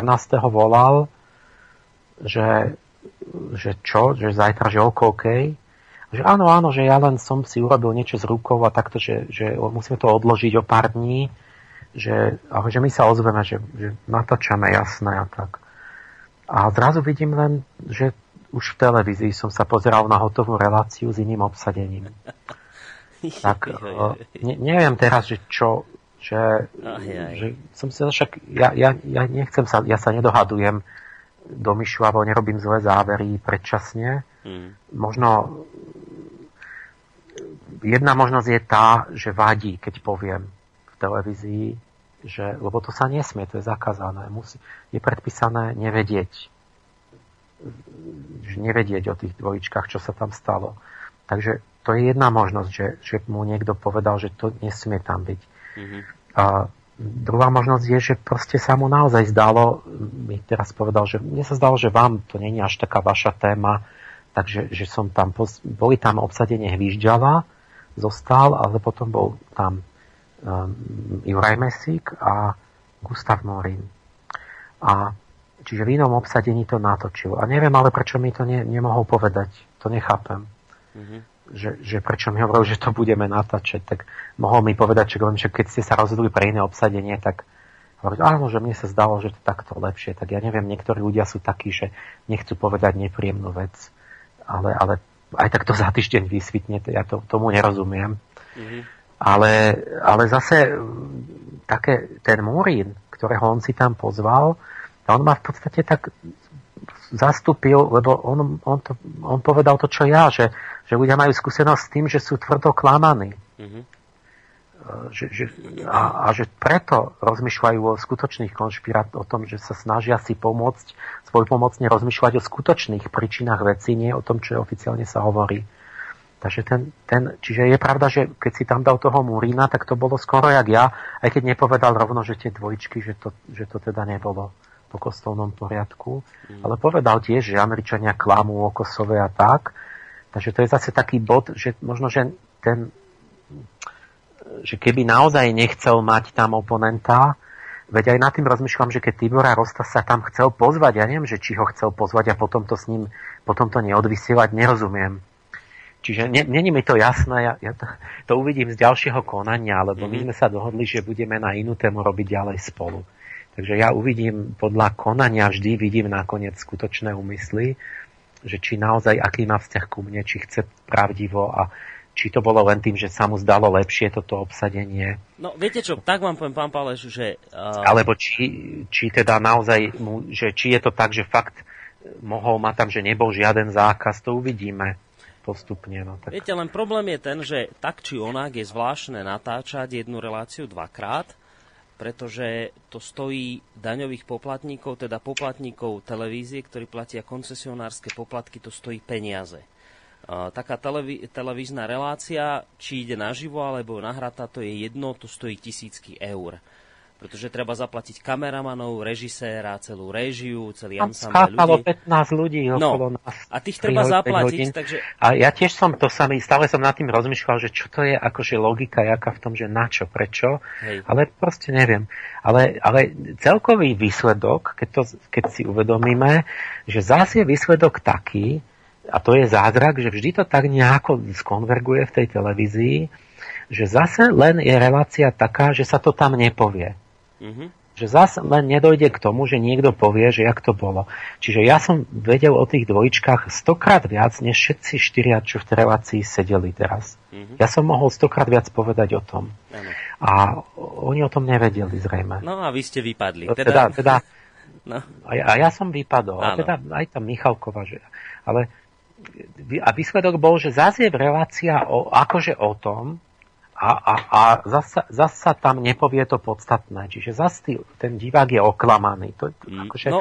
Už neviem akého dôvodu, ale výsledok je zase tento. Pretože Hryžďala bol typický konformný človek, slušný, odborník a takto chápem. Ale ten, ktorý si zvolil, že on nechce o tom vedieť. Mm-hmm. Oni vedia, čo nemajú vedieť, lebo aby nemali problémy. To, bolo, to bol typicky taký prejav. A Mesík presne to isté hoci mne sa páči, že niečo hovorí to, tie globálne a tak ďalej, ale zrazu vidím, že v tejto veci má, ako keby tam máte ten mantinel, ten, ten vnútorný nejaký také signál, že o tejto veci e, nesmiem uvažovať. Nesmiem o tom vedieť, nesmiem o tom uvažovať, lebo tá vec je tabuizovaná. Takže ten Juraj Mesik, mne strašne bolo to, e, mne to ako smiešne, že on hral na tú strunu, že, a že tí ľudia, že akože, že, že sa nebavíme, či to je pravda, ale že jasné, že to není pravda, ale že teda, že čo prečo tým ľuďom majú tie psychické úchylky, že, mm. ale že oni si tak potrebujú toho diabla vytvárať a majú také psychické potreby a tajomná a nejaké také tú psychologizáciu toho, že prečo ľudia si vymýšľajú také veci. Mm-hmm. A vôbec si neuvedomil ani pri tom, že že nemá logickú dostatočnú výchovu, lebo on vlastne povedal pravdivú vec, že lebo Múrim povedal, že lebo ľudia chcú vedieť pravdu, preto špekulujú a, a, a, a pátrajú po tom pozadí.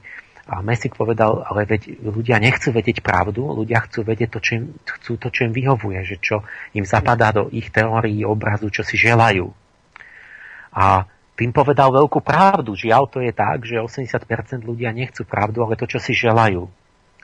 Lenže Mesik si neuvedomil, že on hovoril proti sebe. Že ešte trošku to logicky nedomyslel, že lebo práve preto, že ľudia, e, to čo, názory ľudí závisia hlavne od ich emócií, nie, nie od skutočnosti. Tak práve preto platí, že v, tom štát, v tej ankete namerali, že polka ľudí ešte verí tej oficiálnej verzii, lebo tam je ten tlak, tam je ten tlak, že vás vyhodia zo zamestnania, keď mm. o tom hovoríte. Alebo z relácie. Čiže tam tá emocia deformuje ten názor smerom k tej oficiálnej verzii. Smerom k tej neoficiálnej, tak tam čo? Čo vás tlačí? Aká potreba? Aká emocia? Keď, keď, keď inteligentný, slušný človek povie, tak vlastne má problémy. Tak tam by som povedal, mm. že nejakí ľudia majú potrebu si vymýšľať e, nejaké zázračné tajomno, tak ale to bude koľko? 5-10% ľudí, ktorí si kvôli tomu vymýšľajú nejaké e, konšpirácie, ktoré neexistujú. Ale tých, tých 40%, tá polka tých ľudí, ktorá si myslí, že je tá konšpirácia, tak to sú takí ľudia, že, že a ako ja, a ja čo z toho mám? Čo, akú potrebu, akú, akú mi to uspokojí, že keď, keď, keď to poviem, mám, mám, mám iba zle z toho. Mm. Čiže to, čo Mesik hovoril, je veľká pravda, ale tá hovorí práve v prospech toho, že, že opačne to mal aplikovať. No, čiže to zhrnieme. A, a takto to, akože tam on to zahrával, Hryžďala bol konformný, mm-hmm. Mesik to zahrával na psychológiu, jediný Murin bol, že teda sú tie veci a že treba, že ľudia chcú tie pravdu, ale proste výsledok bol zase zlý, mm-hmm. pretože výsledok bol taký čudný, že ten Michal Havran sa pýtal ako keby úprimne, že, že prečo si ľudia myslia, že to spadlo? A druhá otázka, že prečo si myslia, že to tí Židia? Tak, bože, zas, on mňa dá, ja keby som bol, tak mu to vysvetlím za minútu. Stačí jedna vec a je koniec s tým. Jak sa môže pýtať takto len človek, ktorý nevie nič? Že stačí jednu vec na to, že prečo, prečo si myslia, že to spadlo. No však keď že, že prečo, že máme, že to nezávisí, treba si uvedomiť, že to nezávisí, ten môj názor nezávisí od žiadneho konšpirátora. Môžeme dať všetky názory všetkých konšpirátorov preč a nabok. A držať sa len oficiálnych, všeobecne známych informácií. Čiže oficiálnych správ, ktoré urobila vláda a, a verejných televízií, BBC, CNN, ktoré vláda, alebo kto to má v rukách. Na BBC odvysielali o 5. alebo o koľkej v ten deň, tam z New Yorku. Hlásateľka hlásila, práve sme dostali správu, že budova VTC 7 sa zrutila do seba a skolabovala v tej chvíli, keď to vysielali v priamom prenose do celého sveta, milióny to museli vidieť, desiatky miliónov. V tej chvíli tá budova za jej chrbtom v pozadí stála. Tá hlasateľka nevedela, že hovorí o páde budovy, ktorá stojí za jej chrbtom, tak jak hlasuje. A o 20 minút potom spadla tá budova. Sa zrutila za 5 sekúnd. Mm. No, to je obyčajný, to neviem, čo konšpirátor, proste toto bolo odvysielané všade do celého sveta v tej chvíli v priamom prenose. A teraz mi to, tak mi to vysvetlí, tak je koniec so všetkým. Keď, buď, keď, neverí, keď neverí Michal Havran na nadprirodzené sily, na, na, to, na jasnovidnosť, že, že, že, že to je nejaká totálna koincidencia, že tie, tie hlasateľky jasnovidne videli budúcnosť, že tá budova ide práve spa, ide spadnúť, tak, že spadne tesne potom, tak, uh, tak to nemohli vedieť. A to, to znamená, že proste došlo k organizačnej chybe. Mm-hmm. Že, že ona prečítala tú správu v čase, keď už mala byť tá budova dole, ale tí hasiči sa, tí, tí, tí, tí to tam, proste to odpalili neskôr, nestihli to. Tak, takže ona, a ona nerozmýšľala nad tým, čiže či vlastne ona hlásila pád budovy, ktorá stála za jej chrbtom. A všetci sme sa na to dívali. Celý svet sa na to díval v tej chvíli. Mm-hmm. CNN, a teraz poviete, čo nejaká náhoda, čo, nie, CNN urobilo tú istú chybu. Odvysielali a nevšimli si, že odvysielali ako, ako pracovníci hasiči pri tej budove, odháňajú ľudí, že chodte, chodte preč to, že táto budova bude strhnutá. Uh, majiteľ Larry Silverstein hovoril pre televíziu PBS na začiatku, že dal strhnúť tú budovu, že vraj kvôli bezpečnosti ľudí. Mm-hmm. Lebo že by mohol hroziť pád a tak ďalej. Neskôr to poprel a hovoril, že to, že to slovo, ktoré použil, že to, znam, že to malo dva významy, že, že púl môže znamenať strhnúť budovu alebo stiahnuť všetkých ľudí z budovy. A, čiže to, to úplne vidíte, že jednoduchá vec, že proste sa, sa chybí v organizácii. A, čiže a takýchto vecí je 100 lebo sa pýta Michal, že jak, prečo, že čo, prečo si myslíš, že to tí Židia a tak, a, a teraz Mesík, že a všetci tam Židov, to fakt nevieme, že ten antisemitizmus, že prečo tí ľudia si vymýšľajú, že o tých Židoch, že asi ich nemajú radi a to je také iracionálne, že sú nejak zaťažení emocionálne proti tým Židom, alebo že potrebujú toho diabla a tí Židia sú iní. A ten, ten uh, Vyžďala, tuším, že on je Žid, povedal, lebo no, že my sme si to trošku sami spôsobili, že sme chodili inak oblečení a sme sa odlišovali a potom ľudia to inakšie nechápu a si premietajú tie mm-hmm. zlé veci do toho, áno. Mm-hmm. Ale, ale takže takto dopadla relácia, že oni sa čudujú, že prečo tých Židov, však keby som ja sedel, sa ma opýtajú, že prečo Židov podozrievajú. No, to je, tak hneď poviem, že no prečo asi Židov? No lebo zistíte, že čo sa stalo? Že to bola štátna budova, patrila prístavu New. E, zrazu na jar 2012 prišiel Larry Silverstein a ešte jeho veľký kamarát, dvaja obrovskí boháči židovskí.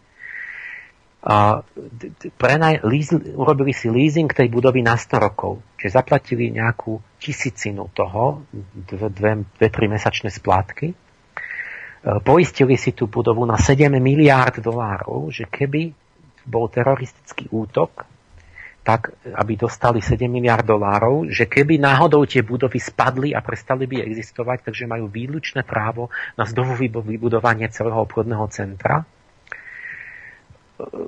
hneď za dva mesiace arabskí teroristi urobili útok a budovy prestali existovať.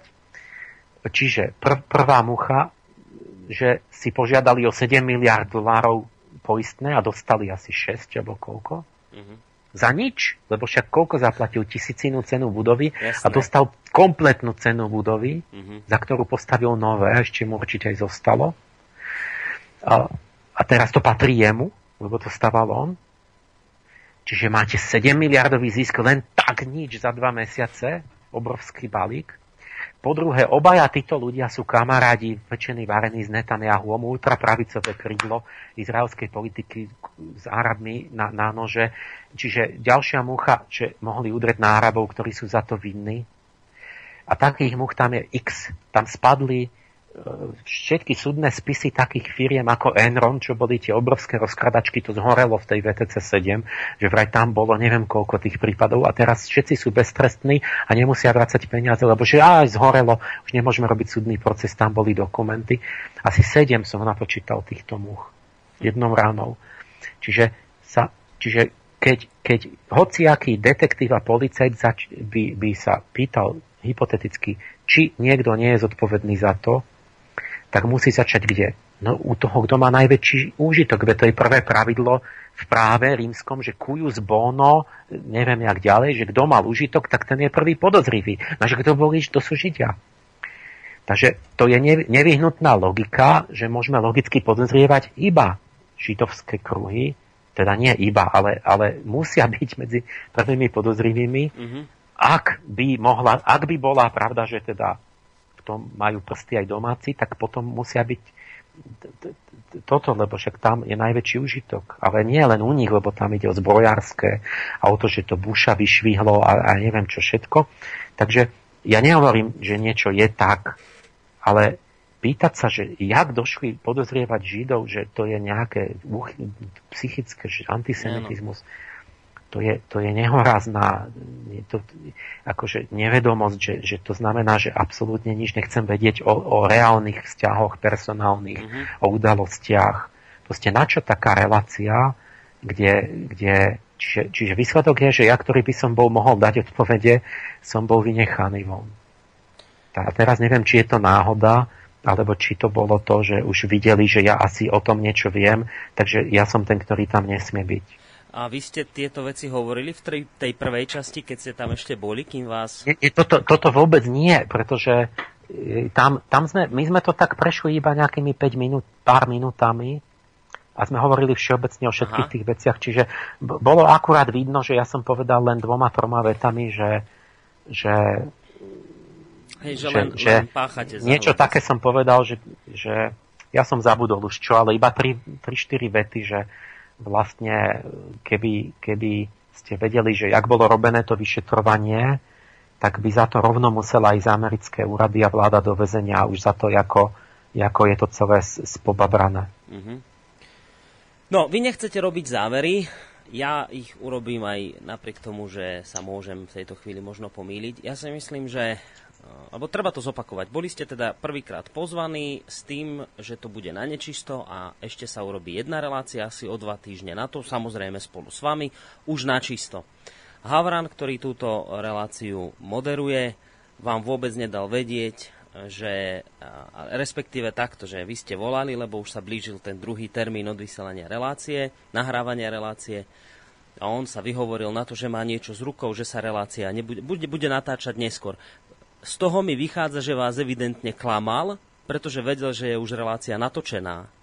Že s rukou nič nemal, čiže, čiže rozumiete, pán Páleš, že tam niečo strašne nesedí, logické, že... Nie, áno, Chápete, no, že, že on, vám, nesedí, on vám nesedí nemohol tam, deň áno, ale, predtým povedať, ale že... ja si robím tak, že, že uh, pokiaľ ja len môžem, predpokladám to najlepšie o druhom človeku, čiže keď sa budem míliť, že povedzme je to nejak, nejaké, že bude to cenzurovaná relácia a tak ďalej, že, že to je divadlo, ktoré bude hrané, že bude hrať divadlo tak, jak hryb hrá a vie o niektorých veciach, ale stvári, že nevie o nich, tak, tak potom, už keď budem mať 10 dôkazov, tak potom poviem, no tak žiaľ je to tak, ale kým môžem, hľadám dobrú cestu, zatiaľ bolo tam aj dobré signály, hovorí, že chce spolupracovať, že to zaujíma, možno, že naozaj nevie absolútne nič o tých dvojičkách, možno neviem čo. Takže ja som si povedal, že ja ho nebudem dopredu strácať človeka, ja sa budem snažiť s ním vytvoriť spoluprácu, niečo konštruktívne, urobiť nejakú dobrú reláciu. Mm. Proste sa veriť a nádejať v to dobro, v to, tú dobrú stránku vo vývoj, v to, v to že, že ne, neviem ako proste, ja som prvýkrát bol s tým Michalom Mávranom a ne, nerobím žiaden záver a chcem veriť v to dobre zatiaľ, alebo aspoň tú časť dobrého, že bude možno niečo dobré z toho. Dobre, ale... Taký mám zatiaľ postoj a keď, keď, sa, keď už to inak nejde, no tak potom...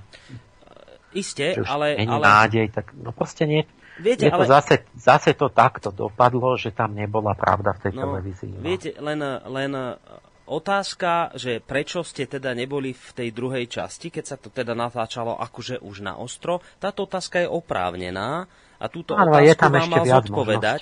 Že... Túto otázku vám mal zodpovedať a ja ako... On, on mi potom povedal, lebo ja som mu zase zavolal a v takom duchu, že sa nehnevám, že však je to jeho právo, že mohol to aj s inými tak potom mi povedal, že no, že mne sa zdalo, že to mám lepšie obsadenie, že, že vy nie ste ako na tie konšpirácie, no ale to sa, možno, lebo ja som na začiatku aj povedal, že čo ja viem, že či ja som na to, ale tak skutočnosť je taká, že určite viem 200 krát viac než všetci, no. čo tam sedeli. No, takže ste vlastne odpovedali do istej miery, že či ste na to. Ja skôr si osobne myslím, to je môj záver, ktorý z toho usudzujem, že ste boli až príliš dobre podkutí a bolo lepšie tam dať niekoho slabšieho. Osobne si myslím toto, ale keby som ani nerobil žiadne závery, mňa ako koncesionárskeho poplatníka koncesí zaujíma, prečo verejnoprávne médium zdaní nás všetkých ľudí, robí taký luxus, že jednu reláciu natáča na dvakrát. Ja by som sa teraz pýtal, koľko stojí výroba jednej relácie a treba sa pýtať verejnoprávneho média, prečo natáča jednu reláciu dvakrát. A tá otázka, ktorú nám vlastne tento pán písateľ poslal, no nám má ešte taký dovetok, že ešte chcem dovysvetliť tú prvú otázku. Niekoľkokrát som počul na Slobodnom vysielači kritiku. Toto ešte, že ano? ja keď to mám uzavrieť, že že dajme tomu Michalovi, že akože takú šancu, tú vieru, dôveru, že ja mu to tak dávam, že aj keď niečo neurobí dobre, že totiž to je taká vec s týmto, že, že to zlo, ktoré my máme, je polovedomé a polopodvedomé. To je na tom zložité, že keď, nech je to už akokoľvek, že on, ja neviem, neviem ani pozadie, že keď bol teológiu študoval a tak, že každý je napojený na nejaké kruhy a tí ľudia z časti ako keby tak nejak sa vyhýbajú alebo niečo krivia, alebo niečo aj tak nepovie pravdivo, alebo niečo sa tak utají, alebo sa tvári, alebo nechce mať nepríjemnosti, že niečo sa tak ako kriví. Mm-hmm. Ale tam je tá zákerná vec, že, že tí ľudia do veľkej miery aj podvedome sú presvedčení, že je to tak a že sú pravdiví, že sú čestní a sa urazia, keď im človek povie, že niečo nerobíš dobre, lebo oni vlastne tým, že sa pohybujú, sú napojení na nejaké kruhy a na nejaké autority a tam si vzájomne si to potvrdzujú a vzájomne sa takto, tak oni sa dostanú do takej sféry, kde ako keby sa im zdá, že tí druhí, však to sú blbosti, však to už my vieme a tak a že sú, že sú ako v inom obraze úplne. A, a tam je potrebné mať akoby takú trpezlivosť a nádej a zistiť, ísť, aj keď niečo, a to chcem ja s tým Michalom, že ja chcem postupne zistiť, asi dám rok, že určitú nádej som pocitil s tými jeho reláciami, že možno, že by tam chce niečo, možno má dobre, každý má aj nejaké dobré úmysly, len potom príde na nejakú tému, kde je konformný a tam je hranica, však hríb, mne sa páčil, ja pozerám, a on má veď dobrý, veď on bojuje za nejakú svoju koncepciu predsa, že toho slobody a stále sa vracia k tomu, že teda je verný tej nežnej revolúcii a tak. Ale potom prídu určité hranice a mantinely, kde ako on má ako také tabu a tam zrazu začne, že to nie, to nesmieme, to sa nie, to je inak a tak. A tam zase začne hovoriť nepravdy. Ale, ale a, potom, a o tom sa už nechce rozprávať a potom, potom sa nebaví so mnou o tom a, a, a potom klame tiež, povie, že no, že neprišiel mi váš, vystratil sa, mm-hmm. ale keď ho pošlem aj piatý raz, tak sa vždy stratí, takže vieme, že sa nestratil už nakoniec. jasné. Takže tiež aj, aj, aj hryb mi toto robí, že oni majú také, že, že, že, že aby som sa nejak tak niečomu poviem, že akože, aby, aby som sa vyhol vysvetľovaniu, to sú také nejaké, čo ja, ja ne, nemám rád. A, a, ale že je to zmiešané a teraz ten, ten vzťah ľudský, že, že môže vysvetnúť, že, že niečo si vyjasním, keď sa nepreruší ten vzťah, že zistím, že tam je nejaké dobré jadro, že má dobrý úmysel a že niečo z toho bude dobré. Nie, to, že toto treba na, to, na, toho, na mm-hmm. toho človeka, ja chcem na to myslieť, že čo z neho bude v tom jadre, čo sa vyklube nakoniec. Ja si dám na to, že keď sa, že mu poviem, že mu to dopoviem, že toto mohlo byť v tej relácii a nebolo to tam. A, a ešte uvidím, ako bude reagovať, že či mu to bude ľúto, alebo či, nie, že ja to chcem, chcem od toho človeka bojovať trochu. Hmm. Nie si urobiť len to záver, že teda to ne, ne, nevieme. Samozrejme, že je v tom, ale všetci sú v tom nejak namočení, že ani nevie o tom a sú už inštinktívne konformní tí ľudia, lebo už cítia, že čo sa nesmie, čo by nemali ísť, ktorým smerom a, a ako náhle som to ja ľuďom hovorím, tak som zistil, že, som, že musím byť nepriateľ, by som musel byť so všetkými. Mm. Že tu by zostalo na prstoch, čo by, čo by som sa musel nepohádať, lebo každý by sa na mňa nahneval. Takže potom som začal rozmýšľať, že čo mám robiť iné, keď mám byť nepriateľ s každým jedným, tak musím zrejme vymysleť nejaký, nejakú inú cestu. Mm. Tak, tak, takto je to ako zložité s nami všetkými, že každý niekde je, akoby má skrivené ten svoj obraz a niekde podľa tej svojej existenčnej závislosti a, a toho. A no. my musíme s tým nejako pracovať, nejako, nejaký zázrak urobiť morálny, aby sme sa nejako postupne z toho vedeli tak zbližovať si tie obrazy a sa tak nejako dostať do toho, do toho narovnať to.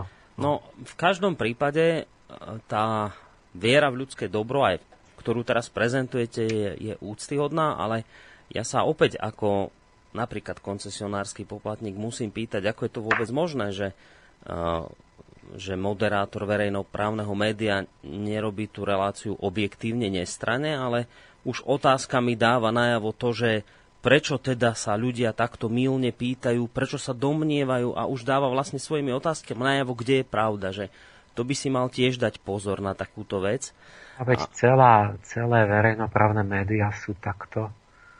Takže to, hmm. to je ten vývoj, čo by práve vy ste mali byť zárodok, že my by sme si mali stvoriť vlastné médiá, ktoré si naozaj platíme sami a dozeráme si na nich sami na, hmm. na kvalitu obsahu a Viete, a teraz... sú tam reklamy a blbosti. A, a zvláštne vyznie aj to, keď, áno, ja som čítal ten článok, to bol rozhovor s Václavom Mikom, to je riaditeľ e, RTVS, ktorý povedal, že vzniká e, v našom priestore takáto nová relácia, lebo vyho- chceme vyhovieť e, požiadavkám poslucháčov, teda divákov, k väčšej objektivite televízie, chceme prispieť k väčšej nestranosti, pretože ľudia, diváci tvrdili, že večery pod lampou sú také skôr pravicovo zamerané cez toho moderátora Hríba.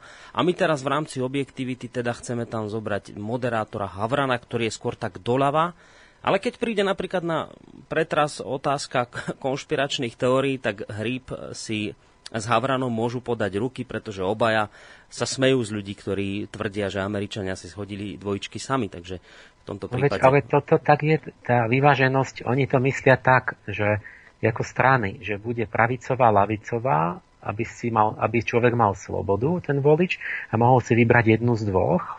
Mm. A oni budú mať rozdielne názory na nejaké otázky. Ale na tie zakázané, čo sú dané, že to nesmieme, tak na tú majú obe strany zhodný názor. Hmm. Čiže my si môžeme vybrať medzi dvoma, čo nám oni nastolia, ale tie veci, čo sú dané, že o dvojčkách je ofici- tak to budú všetky strany hovoriť rovnako. No, takto to je, že to sa určite, čo si môžeme vybrať iba v rámci takého záhradky a tie ostatné sú dané, to musia všetci hovoriť jednotne. Mm.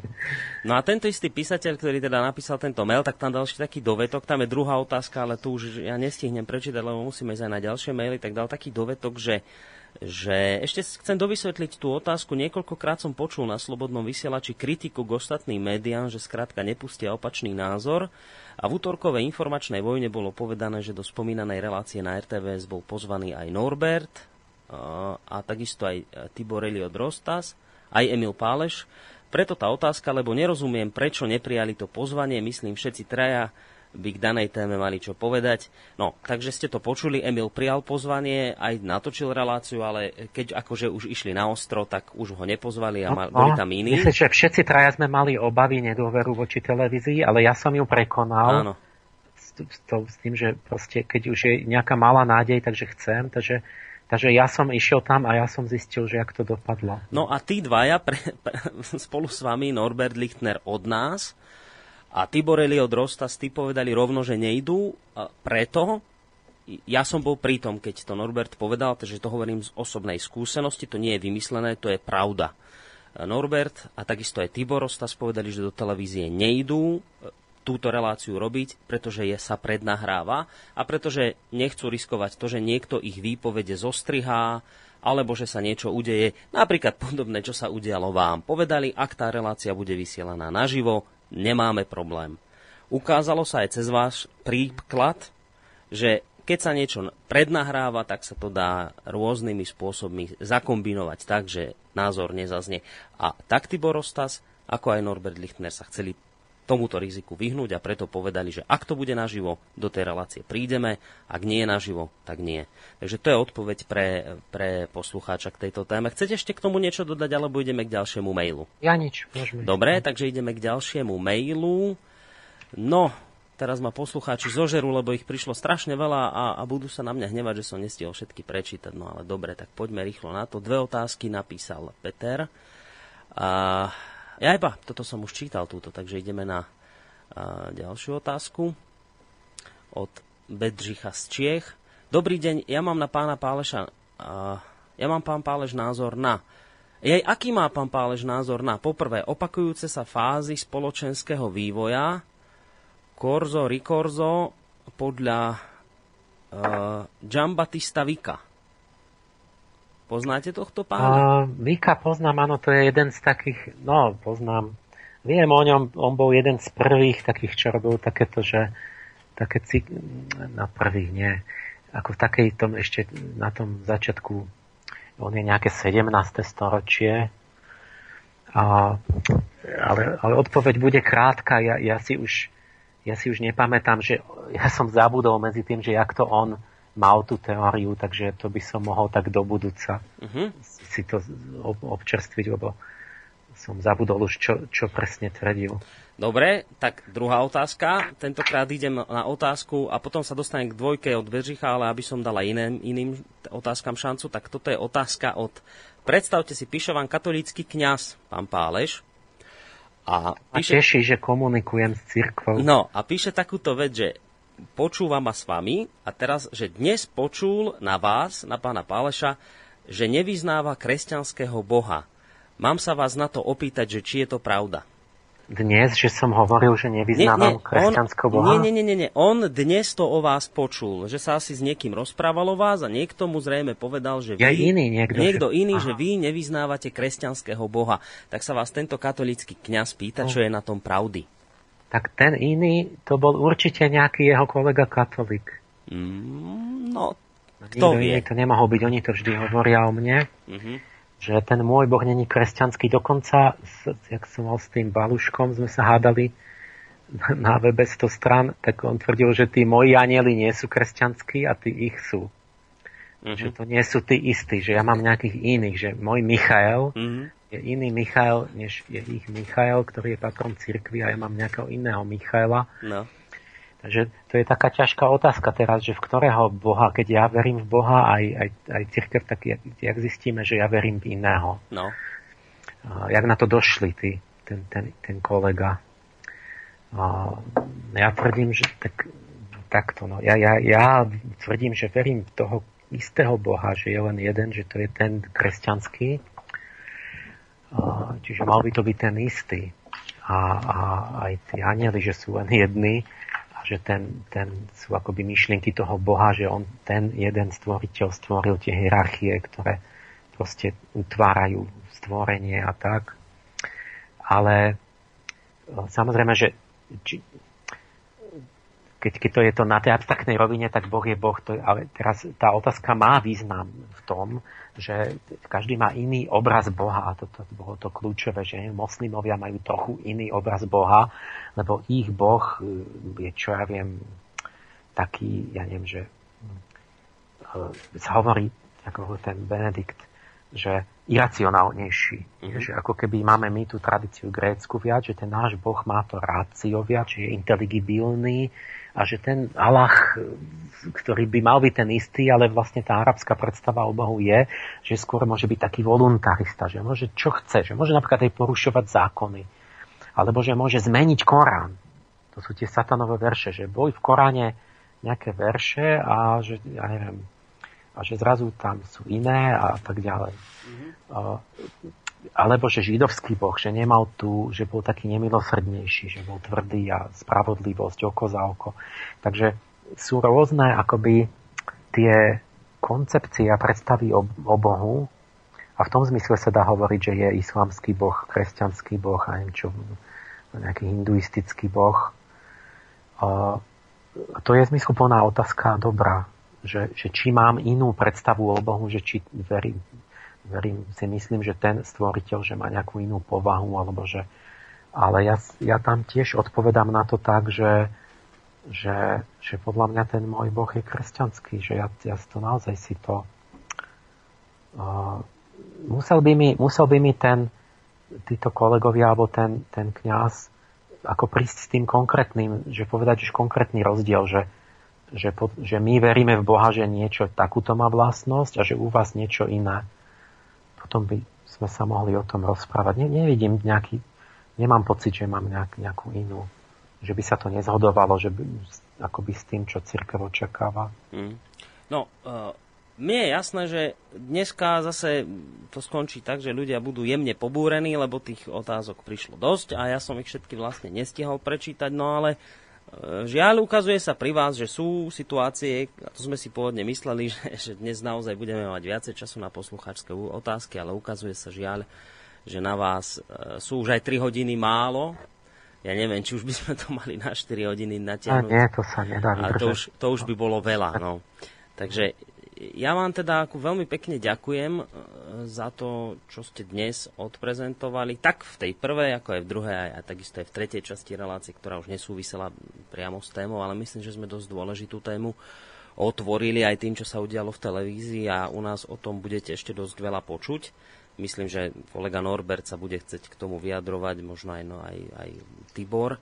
A bude dobre, keď aj možno pán Havran z, z televízie takisto pridá nejaké to vysvetlenie, že k čomu teda došlo, aby sme mali presnú predstavu, že teda televízia naozaj necenzúruje, aj keď v tejto chvíli si to môžeme vykladať akokoľvek.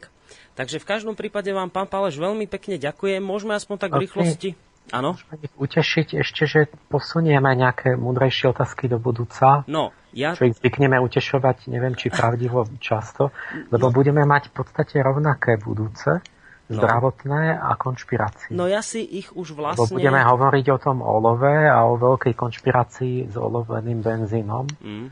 Takže zostaneme pri uh, otázke chorôb a konšpiráciách okolo toho. No, to som sa vás chcel presne opýtať teda na tú najbližšiu tému, ktorú budeme mať o dva týždne. Ja si už v tejto chvíli, ako sa s vami rozprávam, tie otázky, ktoré som dnes neprečítal, preposielam na svoj mail, aby som ich teda mohol použiť o tie dva týždne. Takže, pán Páleš, ďakujem vám veľmi pekne ešte raz. Majte sa pekne, držte sa statočne a do počutia. Tiež ďakujem za spoluprácu, no. za pozornosť a prajem pekný večer. Tak, to bol Emil Páleš, sofiológ, vedec. No a spolu s ním sa v tejto chvíli s vami lúčia Boris Koroni. Majte sa pekne do počutia.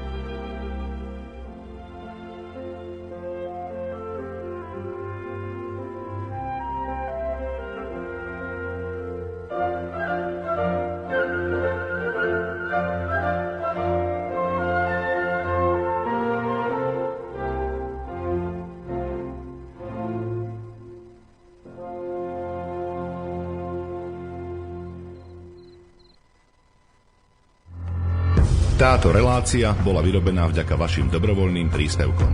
Ďakujeme za vašu podporu.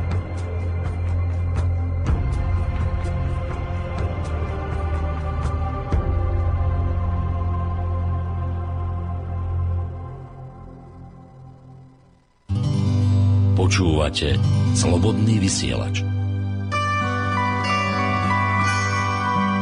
Rádio, ktoré vás spája.